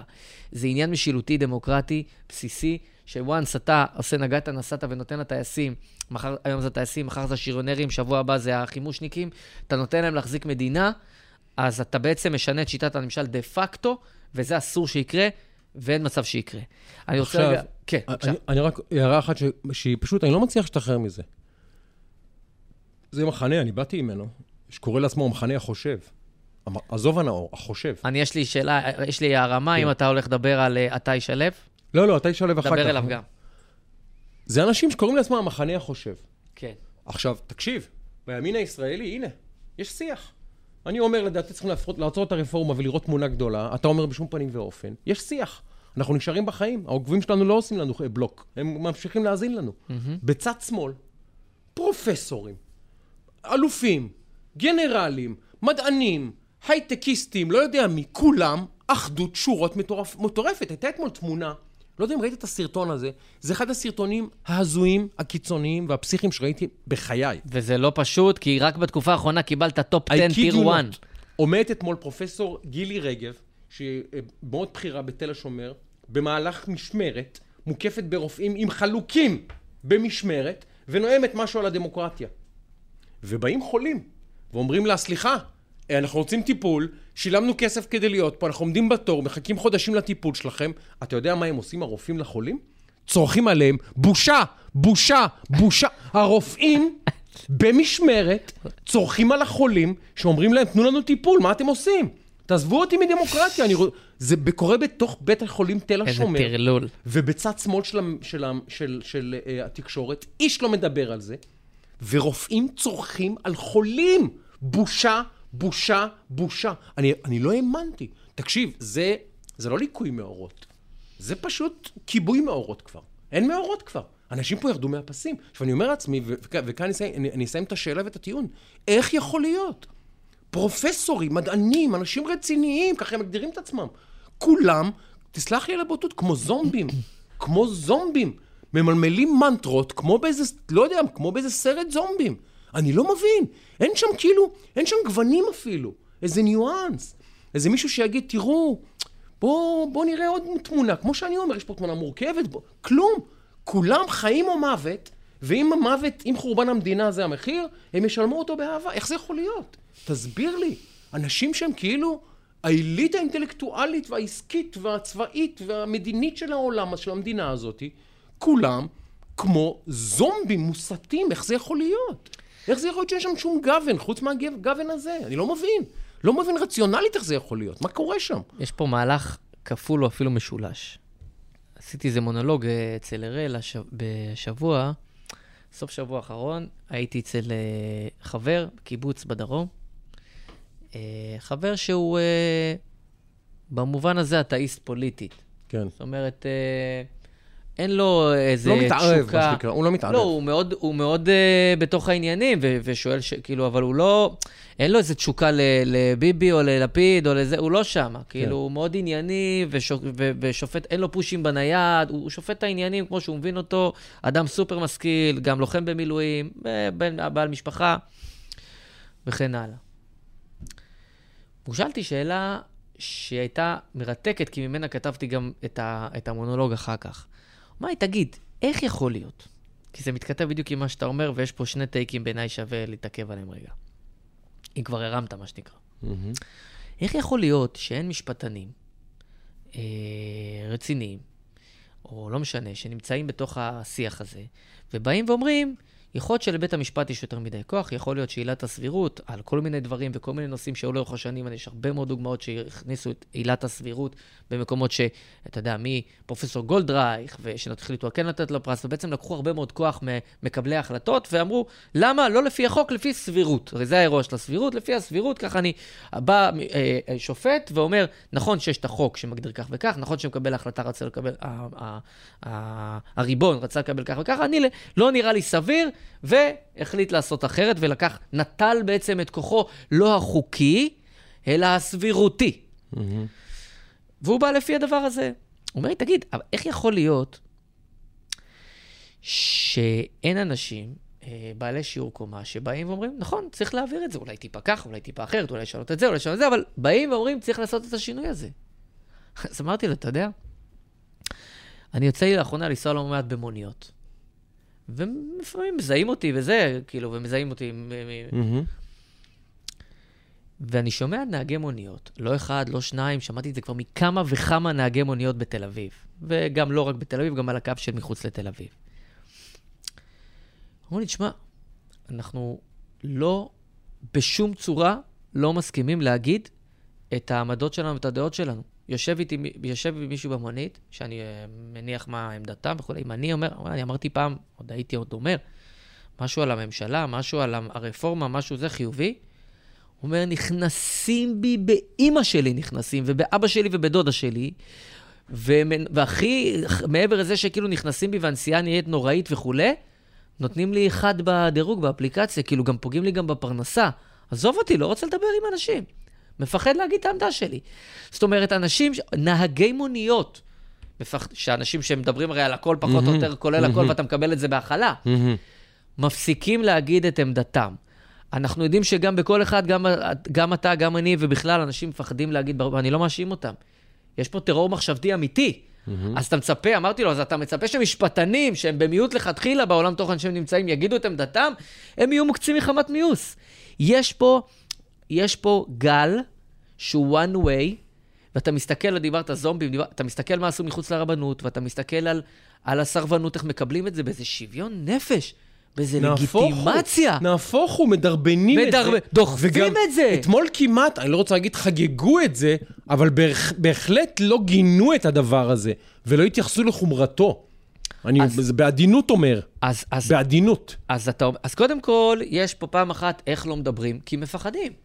כי אתה מפחד להגיד, כי כמו שאתה אמרת, שאין אין, לא זזים מהשורה, אז הגעת למצב שאתה כבר לא יכול לדבר עם אנשים, כי הם עטים עליך בכזאת, בכזה אמוק שלא מוכנים לשמוע כלום. אני רואה את זה בכל מיני מקומות. אני, תשמע, קשה להגיד את זה, אבל אני אומר לאנשים, אל תשתקו באמת. בנימוס, בטעם, בזה, אבל אנשים מפחדים באמת. כי האלימות שאתה נתקל בה, גם אלימות מילולית, גם אלימות עסקית, גם אלימות אה, חברתית, גם אלימות ב- ב- ב- במקום העבודה שלך. אתה פשוט אנשים, מפחד, הדבר, אתה לא ואז, רוצה. וההשתקה הזאת היא, היא, היא, היא, היא אירוע כל כך מסוכן. שאנשים מפחדים להביע את עמדתם. אז אם במונית, אז בטח במערכת המשפט, ובכלל, אנשים מפחדים, ואז יש אחידות שורות. עכשיו, ברגע שיש אחידות שורות, אז הולכים הכי לקיצון. וברגע שהקיצון הוא מסמן את המטרה, כולם נדבקים לא, אליו. לא, זה ממש הנחשול, זה ממש הסרט הזה שראינו בתיכון, או מתי שראינו אותו בבית ספר. הנחשול. אני רוצה לקרוא לך משהו שאתה מת עכשיו. אתה מת. ידיעה מהארץ היום, שולח לי אחי, כפרה עליו רן גולדן, הוא מנוי על הארץ. כפרה עליו. הוא מנוי על הארץ. אני לא משלם כסף לעמוס שוקן, אני מפרגן לו, מעריך אותו, אני את הכסף שלי שומר לדברים אחרים. לגיטימי. מפרגן לו, שיעשה עיתונות. אור קשתי ועידו אפרתי כותבים היום ככה. איגודים רפואיים מתריעים, זו הכותרת. ת, תתרכז. הדרת נשים עלולה להזיק לבריאות. אני לא צוחק. פורסם בהארץ היום. מדהים. נייר עמדה מקצועי קובע כי אפליה מגדרית יכולה לגרום לעלייה בגורמי סיכון למחלות לב וסיכון להתאבדות. 20 איגודים אימצו אותו לקראת דיון בפרסומו בשם ההסתדרות הרפואית כולה. עכשיו, מה שקורה פה, תסתכל את האירוע. זה, זה, אירוע, זה אירוע קצה פוסט-מודרני כמובן, שאפשר לנתח אותו. טרלול ש... המערכות, זה, טרל... אבל- זה take של ה take של הטרלול. אנחנו רואים פה מערכות מתגייסות ביחד כדי לייצר מציאות פוליטית שונה. אז עכשיו מדע, מדענים ורופאים, מתכנסים לייצר איזשהו נייר עמדה כאילו מקצועי, כדי לייצר מציאות פוליטית ומציאות חברתית שונה. הם פשוט... ההתגייסות של כל המערכות שפשוט מתפרקות מהנכסים שלהם, של האתיקה ושל הכבוד העצמי ושל המחויבות שלהם. רופאים משביתים את מערכת הרפואה, מזכיר לך אורית הבריאות. סטרוק, שדיברה משפט, זה? שדיברה משפט, משפט. וכל המדינה על מה הראש זה? שלה. הם משביתים את מערכת הבריאות בגלל צמצום עילת הסבירות. אתה לא מאמין. ישב אצלי היום דוקטור יובל מרוז, מהדסה עין כרם, והוא אומר, תקשיב, אני, אני לא מאמין מה קורה לרופאים סביבי. אני לא מאמין. אני לא מאמין, הוא אומר, איך זה יכול להיות? וזה- הם מסכנים את חיי הח- החולים שלהם. הרי, הרי אנחנו חושבים רק שרפואה זה רק כשמגיע אדם עם התקף לב חס ושלום, או עם תאונת דרכים. לא. אדם שמחכה נגיד ל... אישה שמחכה נגיד לממוגרפיה, ועכשיו התור הבא עוד שלושה חודשים, יכול להיות שבשלושה חודשים האלה, לא עלינו, חס ושלום, מתפתח לה משהו, שזה... על גם- זה ראית כתבות? מה פתאום? יפה, על אנשים בפקקים, אנשים שנתקעים. אנ- ראית על על מה זה שקרה דברים? אתמול ברכבת, ראית את הטירוף הזה? ראית דברים כאלה? הטירוף הזה. אז, אז, אז מה קורה? טירוף. אבל, אבל תבין רגע עוד משהו שהוא, שהוא הוא, הוא, הוא הרמה השנייה שרציתי להגיד לך לגבי איך זה, איך זה מגיע לשם ואיך זה מתעצם. ולגבי המשחק שמאחורי המשחק, בכל זאת אנחנו בשיחת רקע. כן. כשאני אומר שהקמפיין הזה כבר, לדעתי, אם בשבוע העשירי, כשעשיתי את המדידה, זה הגיע ל-100 מיליון, אז אנחנו כבר עברנו את ה-200 מיליון, לפי ה... אפשר להעריך, אוקיי? אנחנו, אנחנו ברבע מיליון ומעלה, לדעתי, מיליארד. בקלות. רבע מיליארד, סליחה. בקלות. אז, אז אתה צריך להבין, כשאנחנו מדברים על הרבע מיליארד הזה, לאן הכסף הולך? הוא בסוף הולך לעולם המדיה, לעולם התקשורת. עכשיו, אני אומר ששוטרים במגרשים, שוטרים במגרשים זה הדבר הכי מסוכן שיש. למה? כי לפני שהם נכנסים למגרש, עד שהם נכנסו למגרש לא היה מכות, כשהם נכנסו למגרש התחילו מכות. עכשיו. למה, עכשיו, למה יש שוטרים במגרשים? בין היתר, מכיוון שהמשטרה, ברגע ששוטרים מגיעים למגרש, הרי נניח יש ביתר נגד סכנין, אוקיי? כן. המשטרה באה ואומרת, אני צריכה 500 שוטרים, 200 פרשים, 100 סדרנים. אין איזשהו גורם שאומר, לא, לא, לא, לא, לא, אני, אתם צריכים 100. הם אומרים 500, אין משחק אם אין 500, אני צריך אותם ביציעים, אני צריך... עזוב מה השוטרים עושים עכשיו בפועל. עכשיו, הם קובעים גם את המשחק וגם את הכללים וגם את הכל, והם קובעים כמה יהיה וכולי. וזאת הזדמנות של המשטרה, של המחוז, לשלם אקסטרה כסף לאנשים שמגיעים ועושים משמרת אקסטרה. זה כמעט כן. אין להם הזדמנויות כאלה. כן. זאת אומרת, יש אינטרס מובהק, אני לא אומר שהם עושים את זה בגלל זה, לא רוצה לרמוז, אבל יש להם אינטרס מובהק, אוקיי? שיהיו שוטרים במגרשים. מפרגן. מפרגן, נכון? חוץ. מזה שזה לא בעד הספורט, לא תורם למשחק, אפשר בלי זה, הייתי בנפולי, לא ראיתי שוטר אחד ברחוב. זה היה מופתי איך שהדברים התנהלו. מלא עניינים, אבל הכל מופתי. גם לתקשורת, ולאמצעי תקשורת בוודאי ספציפיים כאלה ואחרים, יש אינטרס מובהק שהמחאה ת, תלך ותסלים ותדהר. כי מתפרנסים מזה. התקשורת, המדיה, הפרסום, יש פה מכונה שמגלגלת מאות מיליוני שקלים כבר. יש להם, אני לא אומר, אני לא רומז, לא אומר מי, מה, מו, כמה, למה, אבל יש להם אינטרס מובהק שהמחאה תימשך. כי ככל שהיא נמשכת, קונים עוד עמודים פה, קונים עוד דברים שם, קונים... זה, זאת המציאות, זה החיים. זאת אומרת שיש בעלי אינטרס בתוך האירוע הזה, שאני... זה לא... זה אלה עובדות מוגמרות, אני לא רומז שמישהו עושה כך או אחרת. יש להם אינטרס. עכשיו, המשפטנים, כל הקמפיין, יש את, ה, יש את המחאה ויש את קמפיין המחאה. יש את מי שמקצינים את המחאה ויש את המיינסטרים של המחאה. תקופה ארוכה ראינו מיינסטרים של מחאה. היא שוב פעם חזרה על ההקצנה של המחאה. תסתכל במודעות, תסתכל בקריאיטיב, תסתכל בהיקף הפרסום, אין תסתכל במי ספק, שמוביל אין את זה. ספק, אין ספק. יש פה תנודות מאוד ברורות, ולכן אני, יש לי אה, אה, בעיה קשה גם עם התקשורת בהיבט הזה, שלא עושים, לא כותבים קו שחור. היום בבוקר ישבתי עם יוסי יהושע באולפן, ואמרתי לו, יוסי, אני כמעט מתרגש לשמוע מה שאתה אומר. כי יוסי, שהוא כתב צבאי, כן, הוא כתב טור אתמול בוויינט, או לפני יומיים. שאני לפעמים, כן. אני לפעמים מסכים איתו, לפעמים לא מסכים איתו, אני אוהב אותו, אבל זה לא קשור לעניין. יוסי בא ואמר באופן מוחלט, הוא אמר, תקשיב, אה,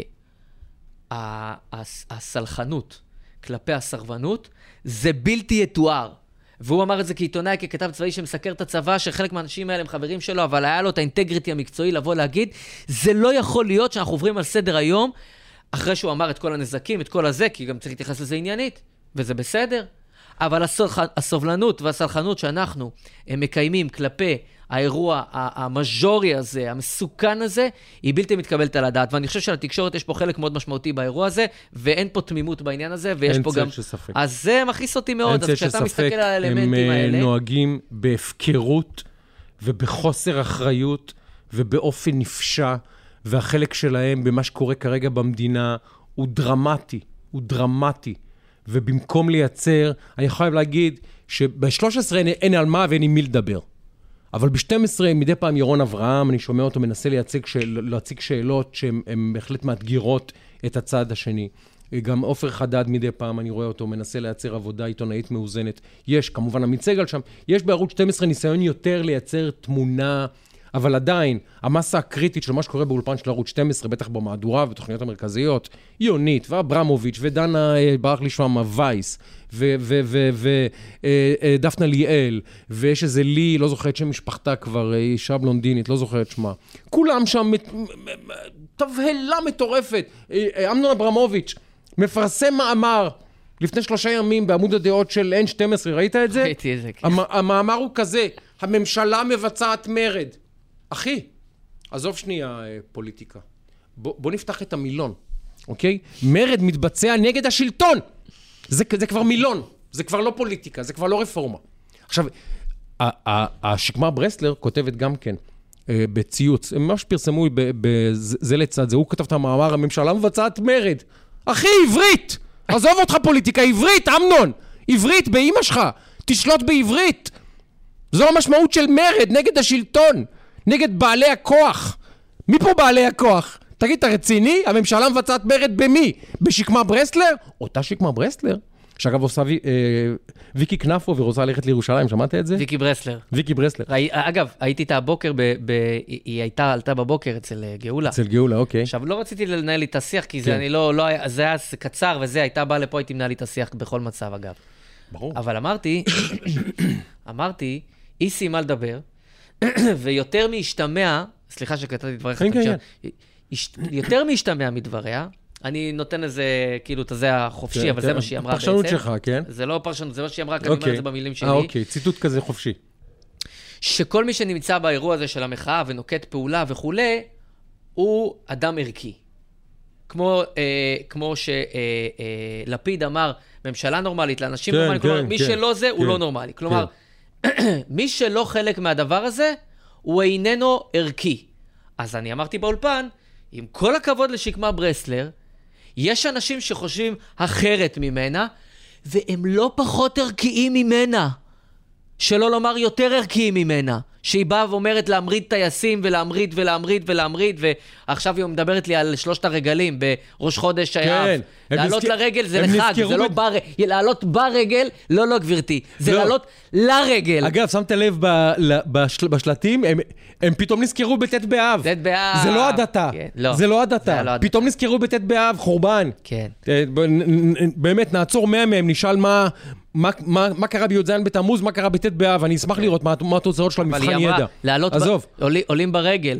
עולים ברגל, עזוב. לרגל, זה הרגלים, החגים. כן, כן, עזוב, אבל מה עזוב. אני, אני בקושי שלוש חידות מתמטיקה, היא פרופסור, מה כן, אני היא קטונתי. פיזיקה עוד, בכלל אין מה לדבר. לא- לא ערכי כמוה. אז, אה, אז באותו יום מפרסם אמנון אברמוביץ' את המשפט הלא יאמן, את הטור הלא יאמן, שכותרתו הממשלה מבצעת מרד.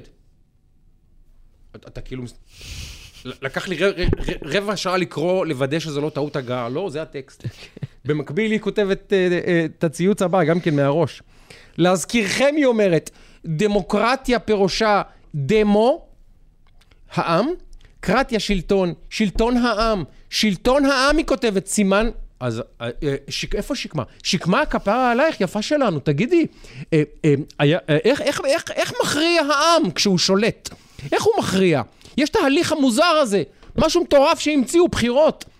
מיוון העתיקה, איפה שהומצאה המילה דמוקרטיה. הנה, באתי עם פאוקה יש במיוחד קטע בשבילה. כזה, קטע כזה המום. איך הכריעו? מהו שלטון העם? היסטורית, שקמה ברסלר. עשו בחירות, הצבעות. קטע מטורף שהיוונים המציאו. אז הם אומרים לך, לא, בחרו את הכנסת, לא בחרו את הממשלה הזאת. כן, רגע. בנט שישה מנדטים כן וזה בחרו. אותם אנשים בדיוק שאמרו לנו על בנט. כן. עכשיו, אני, זו, אני זוכר, אני זוכר שכתבתי ציוץ, פוסט יותר נכון, ביום שעלתה הממשלה, אנחנו מרחק 12 שעות ממאמרים מלומדים על הסכנה שבעריצות הרוב. כן. וכך זה היה. אה. הם זה עכשיו כותב צור- את עצמו, זה כותב הם את עצמו. צורכים לנו על עריצות הרוב, אחרי שלפני שנה הם עשו לנו את נפתלי בנט עם ממשלת... אה, אני לא רוצה להשתמש במילים גסות, ממשלת מיעוט מבישה שאמרה, אנחנו לא מנהלים את האופוזיציה, בכלל לא מנהלים שיח עם האופוזיציה, אנחנו נעביר פה שטחי מולדת, נעביר פה מה שנרצה, וכאילו נמסור ללבנון אה, אה, מולדת נכון. וגז וכולי, בלי להעביר את האופוזיציה כי היא מופקרת. והיועמ"שית אומרת להביא והיועמ"שית אומרת, לכנסת שמים עליה פס. בהחלט, ונמנה, אה, רמטכ"ל בזמן ממשלת מעבר, בניגוד ל... אגב עילת סבירות, אגב עילת כן, סבירות, זה- זה היה סביר. זה סביר. אגב, גל"צ לא היה סביר. כמובן. אז זה פשוט, לא... ה double standard, אתה עומד מולו, triple double standard. ואתה אומר לעצמך, רגע, אבל איפה אנשים בשמאל, שגם להם יש עיניים, והם זוכרים גם כן, איפה מישהו עם אינטגריטי, אחד עם אינטגריטי, אחד עם אינטגריטי, שיגיד, אחינו, האמת בתקופת ממשלת אה, בנט-לפיד, נהגנו... קצת בצורה- לא נעים להגיד, כן. אבל... אחד, אחד, אחד, אחד, אחד. ואם יש אחד כזה, מיד אומרים לו, אתה ביביסט. כן, אם יש איזה אלדד, ש- שי גולדשטיין. או גולדשטיין, אתה ביביסט עכשיו. ביביסט. אחד שמעז לומר, חבר'ה. אחים שלי. אז הרי זה מה שקרה לי בצד שמאל. אני באתי מהשמאל, אמרתי להם, חבר'ה, בואו בוא נהיה ישרים לארבע דקות. ארבע דקות בואו נהיה ישרים, לא צריכים כל היום. מתוך 24 שעות, בואו לארבע דקות נקדיש להיות, להיות כנים. איזה רצח עשו לי, אופי, ומקצועי, וכלכלי, ומה לא, חוץ מלהרוג אותי עשו הכל. זה מה שהם עושים. ברגע שאתה מעז לאתגר בשנייה, בשנייה את, את, את, את הטקסטים האחידים, המונוליטיים, המטורפים, המטורפים ב, באחידות שלהם, לא בתוכן שלהם, ממש. אתה הופך להיות אויב, ומגרשים אותך, ואז אתה נשאר בכפר רק עם מי שאומר את שלך. וזה הכפר. ולכן כל מי שרוצה להישאר בכפר סותם את הפה. ומי שפותח את הפה יודע שדינו גירוש. שישרף לו הכפר. הוא יודע שדינו גירוש. משוגעים לגמרי. ו... וזהו, באמת, אה, אין לי מה לומר. תשמע. אני המום, אה, אני המום, אני המום, אני המום מהאנשים האלה, אני המום, אני לא מאמין. ואני אומר את זה אחרי שאני אומר פה בגלוי. לדעתי צריכים לעצור את הרפורמה, ללכת להידברות, לכנוס את ישראל ולנסות לתקן אותה ולשקם אותה, ולהגיד, יש לנו אה, באמת אירועים הרבה יותר משמעותיים מצמצום עילת הסבירות להעביר. את זה אני אומר בצורה גלויה פה. ועם זאת אני אומר, הם ירדו מהפסים בטרללת שהיא לא תיאמן, שהיא לא תיאמן, שאני לא, אני המום ממנה. אני לא ראיתי כזה אה, אה, התפרקות של קבוצה מנכסים של, אינט, של אינטגריטי, של אמת אינטלקטואלית, של הגינות, של יושרה הכי בסיסית. פשוט, אני בהלם משזה קורה. אני לא מאמין שזה קורה. זהו. אה, תשמע, כמו תמיד, רצינו לדבר על דברים מסוימים, ואז קפצנו דברים אחרים, שזה הכיף. רגע, אבל קודם כל יש דבר אחד ש... יפה מאוד. יש קודם כל דבר אחד שאנחנו לא לא שוכחים. אנחנו כבכל פרק מזכירים אה, את אברה מנגיסטו, אה, שהשבוע התקשרתי להזמין עוד חולצות אגב, וביקש ממני חבר, שאני אגיד לך אחר כך מי הוא, גם נראה לי מאזין לנו. ביקש ממני גם שאני ארגן לו עוד חולצה. כן, אה, תארגן גם לי. אני ארכוש- כן, כן, אני ארכוש גם אני לך. אעלה איתה בשידור. כן. אני אעלה איתה בשידור אני- בערוץ 14. אני. ארכוש גם עבורך. אה, 3,237 לילות וימים שאברה מנגיסטו נמצא בשבי החמאס. נסעתי השבוע, אמרתי לך, שמונה וחצי שנים. לקיבוץ בדרום, ובדרך תמיד יש את השלט שם, למי שמכיר בחבל הבשור ב-232, הושט ידך וגע, ואתה רואה שם אה, את השבויים והנעדרים שלנו. אה, אז רציתי לדבר איתך גם קצת על... אה, אה, אנחנו שומעים, היה עכשיו הנאום של אה, הרצוג, הרצוג. ואנחנו רואים אה, איחולים וברכות מכל הכיוונים. נתניהו, נאום חשוב של הרצוג, לפיד, הוא הציג את פניה היפות של ישראל הדמוקרטית. כמובן, כמו שאמרנו, הוא יהיה מכובד. אה, הוא גם נשא תפילה להשבת השבויים, אה, נכון, סליחה, אה, אה, אה, גופות הנעדרים, גופות החללים שלנו, סליחה, הדר גולדין ואורון שאול, ואימא של אה, הדר גולדין, לאה גולדין, הייתה בקונגרס, אז רגע רגע מרגש. מאוד מרגש. הייתה בקהל, כן. מאוד מרגש. הוא דיבר על זה שהאיום האיראני הוא האיום האסטרטגי המסוכן ביותר נכון, לישראל. נכון. אה, דיבר על היחסים בין ארה"ב לישראל, כמה הם חשובים ועמוקים וכן הלאה וכן הלאה. אה, בכלל, בוא, בוא, בוא, בוא נגיד מילה על ארה"ב. תראה, אז אה, אני, אני חושב שאנחנו, כאילו, יש לנו פה איזה אורקל אה, ישן, חדש, חדש, ישן, תומאס פרידמן, כן. אדם שדקה אחרי שכוננה הממשלה הזאת אמר שבעצם זה קץ האנושות, פחות או יותר, כן. סוף סופה של מדינת ישראל, כן. אה, ואפשר לסגור את הבסטה. אה, אומנם שמו תומאס פרידמן. אה, יהודי למי שלא כן, פספס. למי שלא שם לב. כן. אבל uh, אני לא מתרשם שאם הוא היה גר בישראל, הוא היה מצביע לעוצמה יהודית. לא, אם לומר זאת כך. גם לא יאיר לפיד. גם כנראה שלא לליכוד. כנראה, לא, גם לא ליאיר לפיד. אוקיי. הוא היה לדעתי בין מרץ למנסור עבאס שם על התפר. אז אנחנו עכשיו לוקחים את האיש הזה, וכאילו אומרים, יש את ביידן, נכון שביידן אמר ככה וככה וככה, אבל תומאס פרידמן, הוא, אתה יודע, הוא רק תלמיד דלפי, זה... כן, הגרויסה? מציע. הנביא אליהו בעצמו, מה זה בדיוק, מדבר? אז, אז כאילו אנחנו לוקחים את זה, עכשיו, אתה יודע, כל מיני ברק רביד ואחרים וזה, לוקחים את זה כאילו זה, האירוע. אה, אני חושב שה... ה, ה, אתה יודע, אני נזכר בימי אה, אובמה, הייתי אצל... אה, בגלי צה"ל ביום חמישי שעבר, אני בימי חמישי קצת מדבר שם, ו... אמרו לי, מה, מה אני אומר על המשבר עם האמריקאים? אז אמרתי שאין משבר עם האמריקאים. אין משבר. זה פשוט אה, סיטואציה דיפולט. כי כשממשל דמוקרטי וממשלה נבחרת, שהיא מן הסתם ממשלת ימין, אה, משחקות יחד באותו מגרש, אז ברור שלא יחלקו כיפים וירדו על גליצ'ים. המערכת הביטחונית, מכל מי שאני שאלתי, הדברים טובים מאי פעם, הקשרים טובים מאי פעם, הסינכרון טוב מאי פעם, לא שמענו על שום גליץ' שיצא החוצה. מאז כינון הממשלה הזאת באזור הביטחוני, להפך, תרגילים שנאמרו ופורסמו בעולם כתרגילים המתקדמים ביותר אי פעם בין, של המעצמות האלה, שלנו, מעצמה גם, אבל עם כן. הברית. ולכן כל ההפחדות הביטחוניות וכל ה-re-assessment, שוקלים מחדש מה קשקושים בלבושים, עוד פעם תבהלה וכו' וכו', כי אתה שומע את זה מפיהם, אתה שומע, הרי ביידן ונתניהו דיברו ארוכות לפני כן, ואתה שומע את הרצוג עכשיו, ואתה שומע את האמירות וכן הלאה וכן הלאה, זה מאוד חד חד משמעי. אה, לא שאני מזלזל אגב, ולא שהכל אה, אה, תותים ו- ומלקקים דבש, אבל אני נזכר גם אובמה עם נתניהו, ממשל דמוקרטי ו- ו- וממשלת אה, ימין, אה, או בטח נתניהו.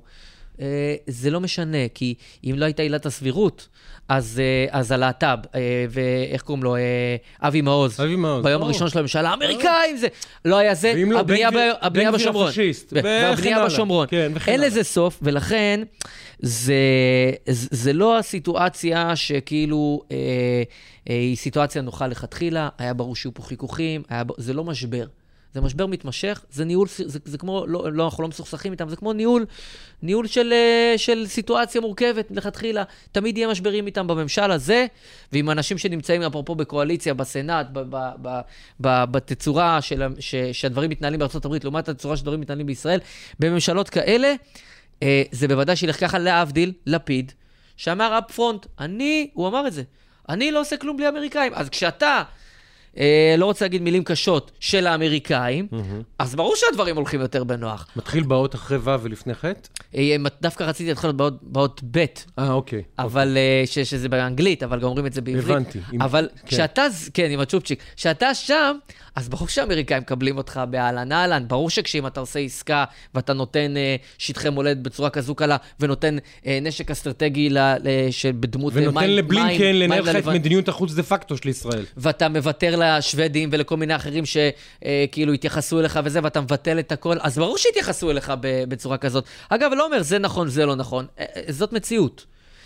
אה, אז זה בהקשר של תומאס פרידמן ו- וכולי, אה, בהיבט הזה. אני אגיד משהו רק אה, אה, אה, בהמשך הזה, בהמשך התקשורת. המצהלות שיש, מצהלות, סליחה, שיש באולפנים, כשיש כל דבר שהוא עלול להסתמן כנזק לישראל, או, או, או, אה, או משהו ש, שיפגע בישראל, אם זה הסרבנות, אם זה היחסים עם ארצות הברית, אם זה הבורסה יור... עכשיו, אגב, אה, אתה יודע, אני, לא, אני מבין מהקטנים בישראל בכלכלה. כן? באופן אירוני כתבתי טור בדה מרקר והייתי סגן עורך גלובס, אבל זה באופן אירוני. מה אתה מבין? אני לא מבין כלום בכלכלה, באמת לא מבין כלום בכלכלה. כשאתה תהיה פרופסור אה, לפיזיקה, פיזיקה. לא יודע מה, ותהיה עכשיו- דובר לפרסום של הממ"מ והיחידות המיוחדות, דבר עכשיו, אליי. היומיים האחרונים, במקרה, אני מדי פעם נכנס לראות את המניות, אני באמת לא, לא, לא מבין, לא משחק, לא, אני לא באירוע. אבל אני נכנס לראות מה מצב הבורסה, כי איזשהו אה, אינדיקטור לגבי מצב המשק בו, מצב הכלכלה ו- והלך הרוח. כן. הבורסה ביומיים האחרונים, בעליות הכי גדולות שלה בשלושה חודשים האחרונים. ביומיים האחרונים. עכשיו, היומיים האחרונים, זה היו היומיים, שמונה ימים, כן? שמונה אחוז- שמונה אחוזים בשמונה ימים, הבורסה בתל אביב עם רצף עליות החד ביותר השנה. השנה. אז אני קראתי שזה הגדול ביותר מזה אה, שלושה או חמישה חודשים, לא זוכר כבר. מ- הימים האחרונים. יפה. ו- ואתה אומר, רגע, זה אבל- השבוע הירוק ביותר בבורסה. עכשיו, במקביל לכל זה, ראינו את, את, את, אה, אתה יודע, עוצרים פה את המדינה, פרעות, ממש פרעות של יהודים ביהודים בכל צומת אפשרית. במקביל מכתב סרבנים, במקביל לכאורה משבר היסטורי עם ארה"ב, אתה אומר, רגע, לא אמרו לנו אלה, אני לא מבין מכלכלה, הגאונים, שחוסר היציבות והרפורמה המשפטית גורם להתרסקות הכלכלה הישראלית וגורם לאי אמון המשקיעים ולבריחת האנשים מהבורסה. אמ- אמרו לנו, ככה אני קראתי. אז עכשיו פתאום האי ודאות, אין, אין אי ודאות? פתאום יש ודאות? פתאום יש יציבות בישראל? למה הבורסה ירוקה? והסביר לי היום, אה, אה, אה, לא רוצה להזכיר את שמו, כדי אולי, זה יפגע בו, כי הוא איש שמאל. הוא אמר לי, תראה... מדהים אה, מה שאמרת עכשיו. אני מפחד לפגוע בו. מדהים. אני מפחד לומר את שמו. הנה, אתה אני- רואה? אפרופו נכון, השתקה והזה. אני לא רוצה להזיק לו. אני ממש, אני, אני, מדהים. אתה יודע, לא רוצה להזיק באיש הזה, אולי מישהו יגיד לי, מישהו, יצטט אותי ויגיד לי, הוא האויב. אמר לי, תקשיב, אחי, הבורסה, couldn't care less. couldn't care less. מה, מה קורה עם המחאה הזאת? זה אומר לי שמאל. couldn't care less. הם מסתכלים על הריבית, על, אה, על אה, הדוחות של הבנקים בארצות הברית. זה, הם משחקים משחק כלכלי אמיתי. הם לא משחקים את האירוע הזה. עכשיו, אלה שמוכרים לך שהרפורמה אה, מערערת את המשק, הם, אה, הוא אומר לי, תסלח לי, שקרנים. אני משקיע הרבה שנים בבורסה, הוא אומר לי, הוא גם פרשן כלכלי די מוכר. הוא אומר, אני משקיע בבורסה הרבה שנים, ואני אומר לך, אה, הבורסה מתעלמת לחלוטין, היא בועה. היא מתעלמת לחלוטין מהאירועים בחוץ. היא צופה פני עתיד כלכלי, היא מתייחסת לאינפלציה בארצות הברית. אתמול היה דוח של אינפלציה בבריטניה, השתפרה פלאים. אתמול היה אה, דוח של הבנקים בארצות הברית שהיה חיובי. לזה הבורסה מגיבה. היא לא מגיבה לשקמה ברסלר. היא לא מגיבה לשקמה ברסלר, הוא אומר לי. אבל למה? היא הייתה היא מגיבה. לדוחות של הבנקים בארצות הברית ולאינפלציה בבריטניה ולזה שהבורסה ביפן מתאוששת, לזה היא מגיבה. ולנו מאכילים אותנו לוקשים. עכשיו, ביומיים האחרונים, אתה לא, אתה, הם, הם, הם, הם מדווחים ביובש באתרים הכלכליים, כן. הבורסה בנתונים טובים, אף מילה. אין פרשנות פתאום. אין, אין. אין פרשנות. אין, תם אין הפרשנות. פרשנות. לא יאמן. היה פרשנות, אבל כולם עולים עכשיו ברגל, אה, ברגל, לא שמע, לרגל. זה- הם עולים ברגל לירושלים. אחי, זה פשיטת רגל של שרשרת של עיתונאים הכי בולטים ובכירים במדינה. פשיטת רגל אתית. אגב, אני אגיד לך משפט אחד לסיכום אה, בעניין עטאי שלו. אה, עטאי שלו, כל- אני מניח שכולכם מכירים אותו, כתב ערוץ 14, כתב ערוץ שמסקר 14. את ההפגנות אתמול- ומלווה. אתמול באמת, אני לראשונה אמרתי, בואנה, הוא בסכנה פיזית אמיתית. כמעט- הוא נדחף ברמה שהוא בס- כמעט נפל לפסי הרכבת. בסכנה פיזית. לא אמיתית. צחוק. סכנה, באמת, אמרתי, בואנה, זה מסוכן. זה מסוכן. ואני בבוקר משדר,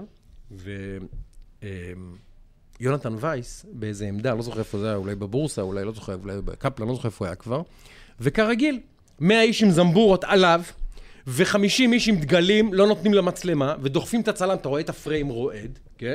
ואני אומר, תראו מה זה, תראו מה זה, לא נותנים לעיתונאי לעשות את העבודה שלו. דמוקרטיה. היום כותב איזה גאון, לא, ואני לא אגיד את שמו כדי לא, לא, לא לתת לו אפילו את הקרדיט, בוואלה, טור ביקורת טלוויזיה על סיקור המחאה. כמובן שהוא תוקף את ערוץ 12 ו-13 שהם לא מספיק אה, ברורים בהעברת המסרים, ואז הוא אומר, בערוץ ה-14, שי גולדן מתלונן ששמו דגל לפני, ה... לפני הכתב. ככה הוא מציג את זה. תראה את הימנים הבכיינים, שמו להם דגל. שמו להם דגל לפני המצלמה והוא בוכה. עכשיו, זה תמונות שכל עיתונאי, אני עיתונאי אתה הרבה שנים. הותקף פיזית. כל עיתונאי שרואה... פיזית. כל עיתונאי, אם זה היה קורה ל... ל, ל, ל, ל, ל ראינו מה קרה... ל- אמנון שליוו אותו. שזה, ואודי ורק סגל- היללו אותו, בזנו לזה גם בלייב. לחלוטין. ואודי סגל, שהיה נדמה לי אחרי פיגוע בירושלים לדעתי. כן, עם העמדה נכון? בירושלים. ב- נו, יעקב, איך קוראים לשכונה הזאת שם? ברח לי השם שלה. אה, בית יעקב? יש מצב, בית כן, יעקב כן. לי, בירושלים. לא, זה היה ביפה, אני חושב ביפה נוף. לא חשוב. לא זוכר איפה אוקיי. זה היה. והייתה עמדה, הוא היה מגודר, עם שוטרים הקיפו אותו וזה, והרעידו את העמדה, אין ספק, תמונה קשה ודוחה. נכון. חד משמעית. אבל אני אומר לך באחריות, זה לא חמישה אחוז ממה שעבר אתמול אתה שלו. רק אתמול? חמישה אחוז. שבוע, כל, כל, ברור. אין הפגנה אין. שהאיש, אין. הבחור הצעיר אין. והחביב והמקצוען הזה, אגב, אין. מתגלה, אין, שהוא לא ברמת המלווה משוטרים. אין, מזעזע. אין. ותקשיב, והם על אודי סגל צורכים, ו- ואני אוהב את אודי סגל. אחלה. אני. באמת אוהב אותו. גם אני אוהב אותו. והם צורכים, חופש העיתונות, וכמובן שאני גיניתי ואמרתי דברים ברורים, ואני אומר גם פה, תעזבו עיתונאים, תעזבו אותם. ואתמול אמר לי עיתונאי בערוץ 14, לא אגיד לך מה שמו, הוא אמר, אני הייתי בג'נין, ואני הייתי ב, אה, ב, במחאה, במחאה פחדתי יותר, הוא אומר. מדהים. כי בג'נין מכבדים, מכבדים, כשרואים press, מכבדים, לא פוגעים בעיתונאים. כן. ופה יש אנשים, עכשיו זה קמפיין הסתה, מדהים. מטורף מה שאתה אומר. מטורף נגד מטורף, ערוץ 14, מטורף. קמפיין הסתה מטורף שיוביל ללא ספק לפגיעה בעיתונאי פיזית. אין לי ספק, הם כבר תוקפים את הטייס. אין לי ספק, זה- אין לי ספק. והחוסר האחריות וחוסר הקולגיאליות של, תסלח לי, החבורת כלומניקים האלה, שיודעים רק לכסות את התחת שלהם, וכשעיתונאי מערוץ 14 עובר מה שאתה עובר, ושיראל אלום נהיר שלנו, שאישה בהיריון, בהיריון. בהיריון, בחודש רדף אחריה מתקדם. זמבורה באוטו. גרם לה ממש את לטראומות. שיראל, זה- היא- היא- היא- היא- היא אישה צנומה, היא כמו ילדה נראית. נכון. רדף אחריה עם זמבור על האוטו, והיא אומרת לו, אני בהיריון, בבקשה, היא כבר מתחננת. נכון. תעזוב אותי, אני בהיריון. תמונות קשות לה. מאוד. צורח לה באוזן עם הזמבורה. ו- ו- והם פשוט עומדים מול זה ולא אומרים כלום. ואחרי זה צורחים עלינו. תראו מה עשו לאודי. אבל גילינו את אודי, 500 אלף פעם את מה שעשו לאודי. תגנו פעם אחת כמו בני אדם, תצאו בקולגיאליות. את, אתם לא רואים, מה קורה לאנשים? אתם לא רואים את התמונות? אז הוא כותב לי בביקורת טלוויזיה, שי גולדן מתרעם על זה שהסתירו בדגל למצלמה. איזה אפס! איזה ציניות! איזה שרלטנות! איזה שקרנות! באמת, אחי, אני אומר לך, זה ליקוי מאורות של מחנה שלם שפשוט התגייס לאיזה ירידה קולקטיבית מהפסים, אני לא יודע מה להגיד לך. אבל תראה, אני לא יודע מה להגיד לך. אבל תראה את הריאקציה. תסתכל את הנתוני הרייטינג של ערוץ 14, ברור. שזה מטורף, ברור. זה המפץ הכי גדול שהיה בשוק הטלוויזיה אי ברור. פעם. מאז עליית ערוץ 2, כן. זה המפץ הכי גדול כן. שהיה פה. ב- 20, אין ספק. 25 שנה האחרונות, אין ספק. זה, אתה, אתה רואה את זה, זה, זה דרמה ענקית בהרגלי הצריכה, וזה רק אשטג התחלנו. כי אנשים, אתה דיברת על המשבר, המשבר, האירוע המשברי שאנחנו נמצאים בו, גם האירוע בצבא, גם האירוע במשילות, גם האירוע התקשורתי, גם האירוע החברתי, אני רואה בכל אחד מהדברים האלה ים הזדמנויות. וחלק אתה כבר מתחיל לראות עכשיו. חלק, אנחנו צריכים להבין שאנחנו נמצאים בתהליך, אנחנו בנקודת פיק, ודיברתי לא אחת על ראש הממשלה של 2030, ואנחנו מסתכלים רגע קדימה טיפה בת- בתהליך, צריך סבלנות, אבל מה, אני משוכנע שמכל הדבר הזה, גם כולל הסרבנות וכל הדברים הדרמטיים שקורים פה, ו... אנחנו נהיה, ב, אנחנו בהזדמנות ולא רק במשבר. ואני רוצה להגיד משפט אחד על הרפורמה של קרעי, אוקיי? שקראתי אותה אתמול, לא התעמקתי בה עד הסוף, קראתי אותה, אני צריך עוד ללמוד אותה, אבל היא רפורמה לא טובה בעיניי, משני טעמים. אחד, היא הוגשה עכשיו. לא טוב! תפסיקו! תפסיקו! תפסיקו! תפסיקו! תפסיקו! תפסיקו לייצר פיגועים. תפסיקו לייצר פיגועים. והרפורמה הזאת, כפי שהיא הוצגה אתמול, היא פיגוע. סלח לי, היא פיגוע. עכשיו, יש בה הרבה דברים הוגנים, והרבה דברים הגיוניים, יש בה דברים שהם לא יעלו על הדעת, אני אתן לך אחד. אין מצב שהממשלה תנהל את ועדת המדרוג. אין מצב. אין עולם. כן. אין עולם דמוקרטי, ואני אומר את זה בתור מי שאתה יודע מה דעתו. אגב, עוברת פה נטע פלודרמן, נטע, נטע תגידי שלום, לא רואה. אין, אין, זו היא כבר- המפיקה המדהימה שלנו, עברה פה עכשיו. ב... זהו. עברה פה עכשיו נטע פלודרמן. אה, אין עולם שבו הממשלה תשלוט ברייטינג. אני אומר את זה בתור מי שהסביר לממשלה הזאת. וזה פשוט, פשוט, באמת, אין סר, אני מצטער, אני לא יודע, אני לא, אני לא יודע, אני לא יודע כמה פיגועים יכולה לבצע הממשלה בעצמה. כמה? כמה? כמה שטויות? כמה שטויות יכולים לעשות? עכשיו גם, סלח לי, אני עובד בערוץ 14, אבל נותנים הקלות לערוץ 14, שאני מצטער, הן לא שוויוניות למה שקורה ב-12 אני חייב להגיד לך שתקרא את זה עוד פעם, כי אני קראתי את זה שיש עוד כל מיני דברים. יש, תקשיב, התמונה מורכבת, והיא בטח לא מה שהוצגה. והרשות החדשה שמחליפה את הרשות השנייה ומועצת הכלכלין ללוויין, היא לא רשות פוליטית, היא רשות סבבה, וכמובן שמציגים אותה כאילו שזה רשות שקרעי מנהל שם את כולם. זה קשקוש בלבוש.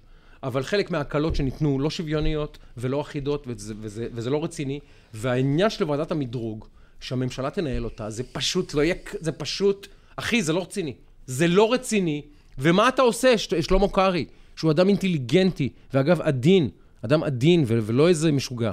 באמת, אבל מה אתה עושה? אולי נזמין אותו לפה ונשאל אותו.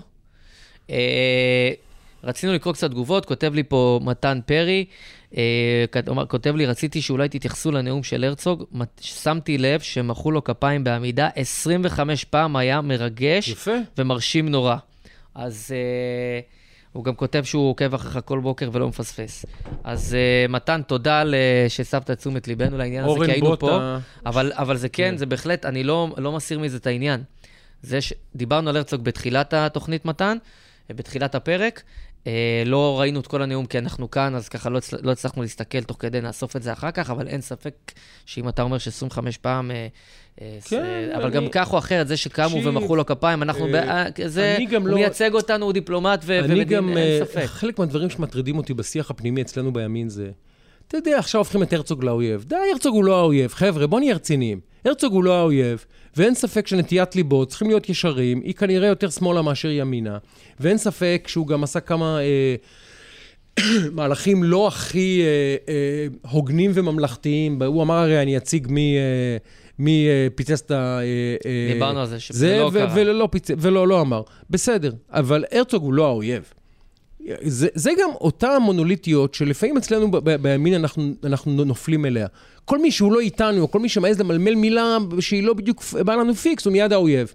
מספיק עם זה, מספיק עם הגישה הזאת. תן לנו עוד איזה תגובה לא אחת למדנו. או שתיים. קורא או... לי, כותב לי אורן בוטה, שהוא כן. uh, יו"ר אה, ארגון עצמאים, ואדם יקר שאני מחבב אותו. אוקיי. שייקי, תבוא איתי לפגישה אצל כבוד השר אה, קרעי, תציג את עמדתך אחרי שתקרא את הכל. ואמרתי, אורן, ואני אגיד לך שוב, קראתי את זה אתמול, אה, באופן שהוא לא מעמיק. קראתי את זה.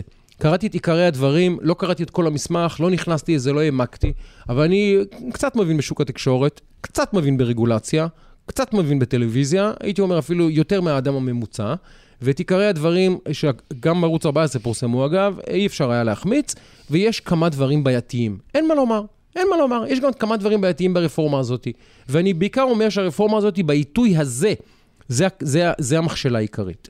לא צריכים בעיתוי הזה, אנחנו עכשיו, אה, אה, אתה יודע, על חבית חומר נפץ, על חבית חומר נפץ פנימית לאומית. Mm-hmm. אז, אה, אה, ופה אני גם, גם קצת מאוכזב ממר נתניהו. תקרא את האנשים האלה לסדר. תקרא את קרעי לסדר, תגיד לו, אחי, ת, ת, תאחד את השורות, תגיד, חבר'ה, מעכשיו זה ככה. אף מילה לא מוציאים מהפה לפני שאני אומר אה, אישור, ולפני שזה עובר דרך אה, הדוברים שלי, וזה מאושר. ב', אף רפורמה, אף מהלך, אף אירוע, לא, לא, לא יוצא לציבור לפני שאני נותן לו אישור. אנחנו עכשיו באירוע לאומי אסטרטגי, אנחנו באירוע שבו צריכים לשמור על המדינה הזאת, ויש פה מהלך היסטורי להוביל, ואתם לא תעשו לי פיגועים. כל אחד פה עושה, עושה פיגוע אה, פוליטי. אמסלם עם הטירוף הזה על, על דוכן הכנסת היום, מה אתה עושה, דודי אמסלם? מה אתה עושה? מה אתה עושה? חבית חומר נפץ ואתה זורק לתוך הגפרור בכוח. כדי, כדי, כדי לקבל נקודה אצל הבייס, mm-hmm. כדי שימחאו לו כפיים, לא יודע באיפה. די כבר, די כבר. ושלמה קרעי, תסלח לי, זה לא העיתוי. סלח לי, זה לא העיתוי. אז אתה מדבר לא רק על, ה, על לא התוכן, לא רק על, התוכן, אלא גם על הטיימינג. גם על הטיימינג, וגם על להבין, להבין את המשחק. אנחנו משחקים פה משחק סופר מורכב. גם פוליטי מורכב, גם אסטרטגי מורכב. גם משחק שיש לו משמעויות היסטוריות לגבי עתיד המקום הזה והמדינה הזאת והחברה הזאת והמערכות פה. ואנחנו לא, לא, לא משחקים בשכל. Mm-hmm. לא משחקים בשכל, ואני המום. וסלח לי, הם עושים לנו בית ספר כרגע. המחאה הזאת מפרקת אותנו. והמחאה הזאת מורידה אותנו על הברכיים, והמחאה הזאת מצליחה לגרום לנו לעשות הרבה שטויות, והם כרגע, בשחמט הזה, משחקים יותר טוב מאיתנו. והגיע הזמן שראש הממשלה נתניהו, שהוא שחקן שחמט לא פחות טוב מאהוד ברק, ולא פחות טוב משקמה ברסלר, ולא פחות טוב מיונית לוי, ולא פחות טוב מכל האנשים האלה, ומבוגי ומשמוגי, הגיע הזמן שמר נתניהו ייקח את האירוע הזה ויגיד, חבר'ה, אני מנהל את האירוע הזה עכשיו. עכשיו כולכם חיילים, וכולכם אומרים מה שאני עושה, יש פה אירועים לאומיים, יש פה אירועים בינלאומיים, יש פה אירועים צבאיים, יש פה אירועים כלכליים, יש פה אירועים חברתיים, יש פה אירועים שהם בתמונת על, אני רואה ואתם לא מבינים. בסדר? אני מנהל את האירוע הזה עכשיו. סתמו את הפה. שייקח את המושכות, שייקח את המושכות, מה הוא נותן לכל ה... באמת? פרטיזנים, עושים פה מרד, מה אתם עושים לי פה? מה זה הרפורמה הזאת? עכשיו אתה מוציא אותה, שלמה, באמת, מה אתה עושה? תחכה, תחכה קצת. היה דחוף השבוע להוציא את זה. גם אין עכשיו קשר לשום דבר חוץ ברור. מהעניין הזה. אה, אני רק אגיד לך לקראת סיום, שבצה"ל אומרים שנכון לעכשיו הצבא כשיר למלחמה, רמטכ"ל הקריאות להתייצבות פוגעות בצבא, ובכלל, אה, ה- יש פה אמירה, יש פה כמה מאות איש שהודיעו שלא יגיעו למילואים. אני חייב להגיד לך שאני ראיתי כבר כמה וכמה אה, הצהרות של הרבה מאוד אנשי מילואים. אני פרסמתי את זה של השייטת שיאיר אה, אה, שלח לי. לוי הגדול, יאיר כן. לוי אהובנו, וש- וגם קיבלתי מכתב דומה מסיירת מחברי בסיירת מטכ"ל, אה, ו- ועוד ועוד, וצריך להגיד, הרוב המוחלט של אה, צה"ל וגם של חיל האוויר, בכלל המערכים, מגיעים כמו גדולים, נמשיך להגיע כמו גדולים, ולהתמודד גם עם מה שלא. אני רוצה לסיים בבדיחה ששמעתי אתמול. בבקשה, לא קשורה לכלום, בדיחה. בבקשה. הצחיקה אותי. לא חייב להיות קשורה. אולי תצחיק גם אותך. תן לי את זה. בדיחה של דודו טופז המנוח. אה, אומרים על מקסיקנים שהם העם הכי עצלן בעולם. לא היוונים? מקסיקנים, זה הבדיחה. הולכים שני מקסיקנים במדבר, סומבררו על הראש והכול, הולכים, הולכים, הולכים, הולכים, הולכים, הולכים, הולכים, הולכים. לפתע מסתובב אחד מהם, נותן בעיטה גדולה, וולה לאיזה צו. אומר לו חבר שלו, מה אתה עושה, אחי? הוא אומר לו, זה, שלושה ימים הוא עוקב אחרינו. יפה מאוד, הצחיקה אותי. יפה מאוד. רציתי שיהיה חיוך, נכון יפה מצחיק? מאוד, יפה מאוד, כן. יפה מאוד. תשמע, יש, תקשיב, יש לנו הרבה סיבות לחייך. לא כן. דיברנו על נבחרת העתודה המרגשת. וואו. עם איזה הישג פנומנלי. וואו, אתה ראית, את הסיפור של אה, שני, אה, של דני, שהגיע מייל, מהקולג', דני וולף, מדהים. דני וולף, ושל אה, מנחם, אה, של יעקב. אלעד יעקב. לא אלעד יעקב, אה, נו, ברח לי עכשיו השם שלו. אלעד יעקב. לא, נו, עכשיו ברח לי השם שלו.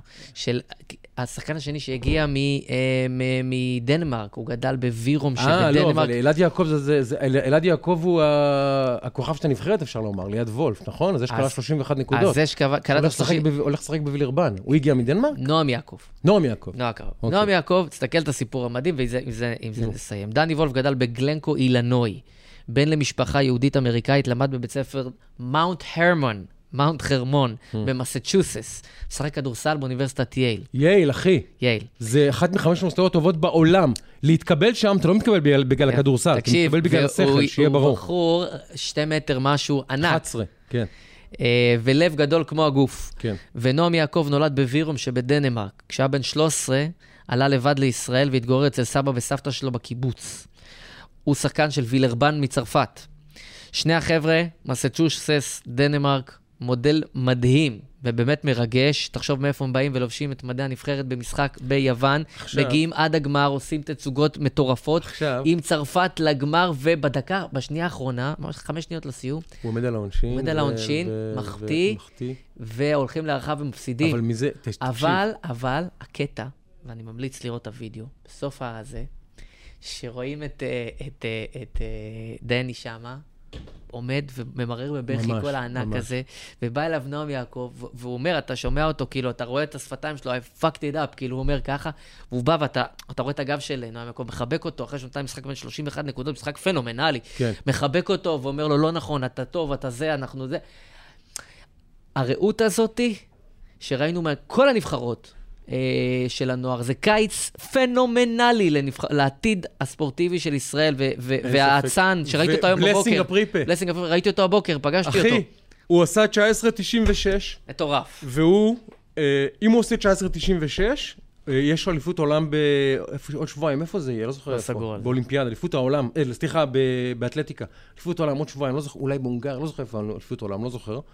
אה, עם התוצאה הזאתי, הוא אמור להגיע לגמר של אליפות העולם בוגרים. עם 1996, אם הוא רק. משווה את התוצאה. מדהים. וזה בין ל... בין ל... משפחה אה, גנאית. בין למשפחה גנאית. אה, אגב, התאזרח פה, לא התאזרח פה, למעשה... נולד פה, נולד פה, פה. מדבר עברית כמוני כמוך. חד משמעית. מרגיש ישראלי. ראיתי אותו הבוקר. מרגיש ישראלי כמוני כמוך. ביישן מתוק. מרגיש ישראלי כמוני כמוך, ועם ישראל חי, וזה חלק, מה, מהאירוע שנקרא מדינת ישראל פה. בן אדם שההורים שלו הגיעו לפה מגאנה, בחור שהגיע מדנמרק, בחור אחר שהגיע מארצות הברית. מטורף. תראה איזה יופי, וככה הנבחרות האלה, מטורף. ככה בונים מסורת. ואנחנו הולכים לעשור של ספורט ישראלי, גם בכדורסל. דני אבדיה, וים מדר, והחבר'ה הם עכשיו מהצעירה. ואורי מגבו. ויובל זוסמן. ובכדורגל איזה קבוצה, מה גדל, איזה דור גדל. מדהים, מדהים, אנחנו הולכים לעשר שנים. השם בעזר... אגב, בזה, בזה אני אסיים, באופן אירוני, מה שיפה בנבחרות האלה, זה שהן מייצגות את הרוח הישראלית, המלוכדת. וכל ישראל חברים. נכון. ומסורתיים וחילוניים ואשכנזים ומזרחים. וערבים ויהודים ודרוזים ובדואי. ובגנאים, וכל מה שיש פה בדבר הזה שנקרא ישראל, גומרים, גומרים, פלודרמן, כל מה שקורה בדבר הזה שנקרא ישראל, יש בנבחרות ישראל, והן מנצחות. מדהים. ואנחנו מבפנים מתפרקים. זה באופן סמלי. זה פירוק לבנייה, אני אומר לך. בעזרת השם, בעזרת השם. יפה, הנה פלודרמן נתנה לנו את ה-Q, אז uh, אנחנו נגיד uh, תודות. תודה לכן ולכם שהייתם איתנו פה בפרק הזה, בפרק מספר 93. שתפו ברבק שלכם, שתפו, שעם ישראל ייחשף לדברים, תודה. 93 של שיחת רקע. בפרק 100 צריכים להתחיל להפיק את האירוע. חביבי, אוטוטו, אוטוטו, יש לנו הרבה הפתעות. אגב, שבוע הבא, אנחנו נצטרך כנראה לעשות שינוי, נראה, עוד נעדכן, כי יום רביעי בערב זה כבר ערב תשעה באב. והיום. אנחנו בראש חודש אב, אז חודש טוב ומבורך. אולי בשלישי, נראה, טוב, נראה מה אנחנו. נתעדכן ונעדכן. כן, אה, יכול להיות שנעשה איזושהי חריגה חד פעמית בגלל שרביעי בערב זה כבר צום. כן. אה, אז אנחנו נאחל חודש טוב, ונאחל בריאות ושמחה והצלחות, וכל מי שמזומן למילואים שיגיע. אה, ונגיד תודה. אה, קודם כל לך, שייקה היקר, כיף אחי, איזה תענוג. גם המעבר הזה לפיזי הוא, הוא טוב. כן, זה תענוג. גם אנשים אומרים, הנה, יודעים, יש לנו שעה קבועה, יום קבוע, זה, זה טוב. זה עושה שכל, כולם גם לקראת. הסופש, פנטסטי. ונטע פלודרמן, ונטע ואסף כשר. ואסף כשר, ואורי דגון, וכמובן דניאל שפע, ו-The one and ורני only. אשל שלנו. המאסטר. המאסטר. אז המאסטר. uh, אנחנו בספוטיפיי ובגוגל פודקאסט ובאפל פודקאסט ובפייסבוק וביוטיוב וכמובן בכל הפלטפורמות של ישראל היום ועכשיו גם בטיק טוק ובאינסטגרם ובאמת בכל מקום, אז אה, קשה יהיה לפספס אותנו, מה כזה. שנקרא. אז אנחנו נגיד תודה רבה לכן ולכם, פרק מספר 93 של שיחת רקע. We're out. סלמת.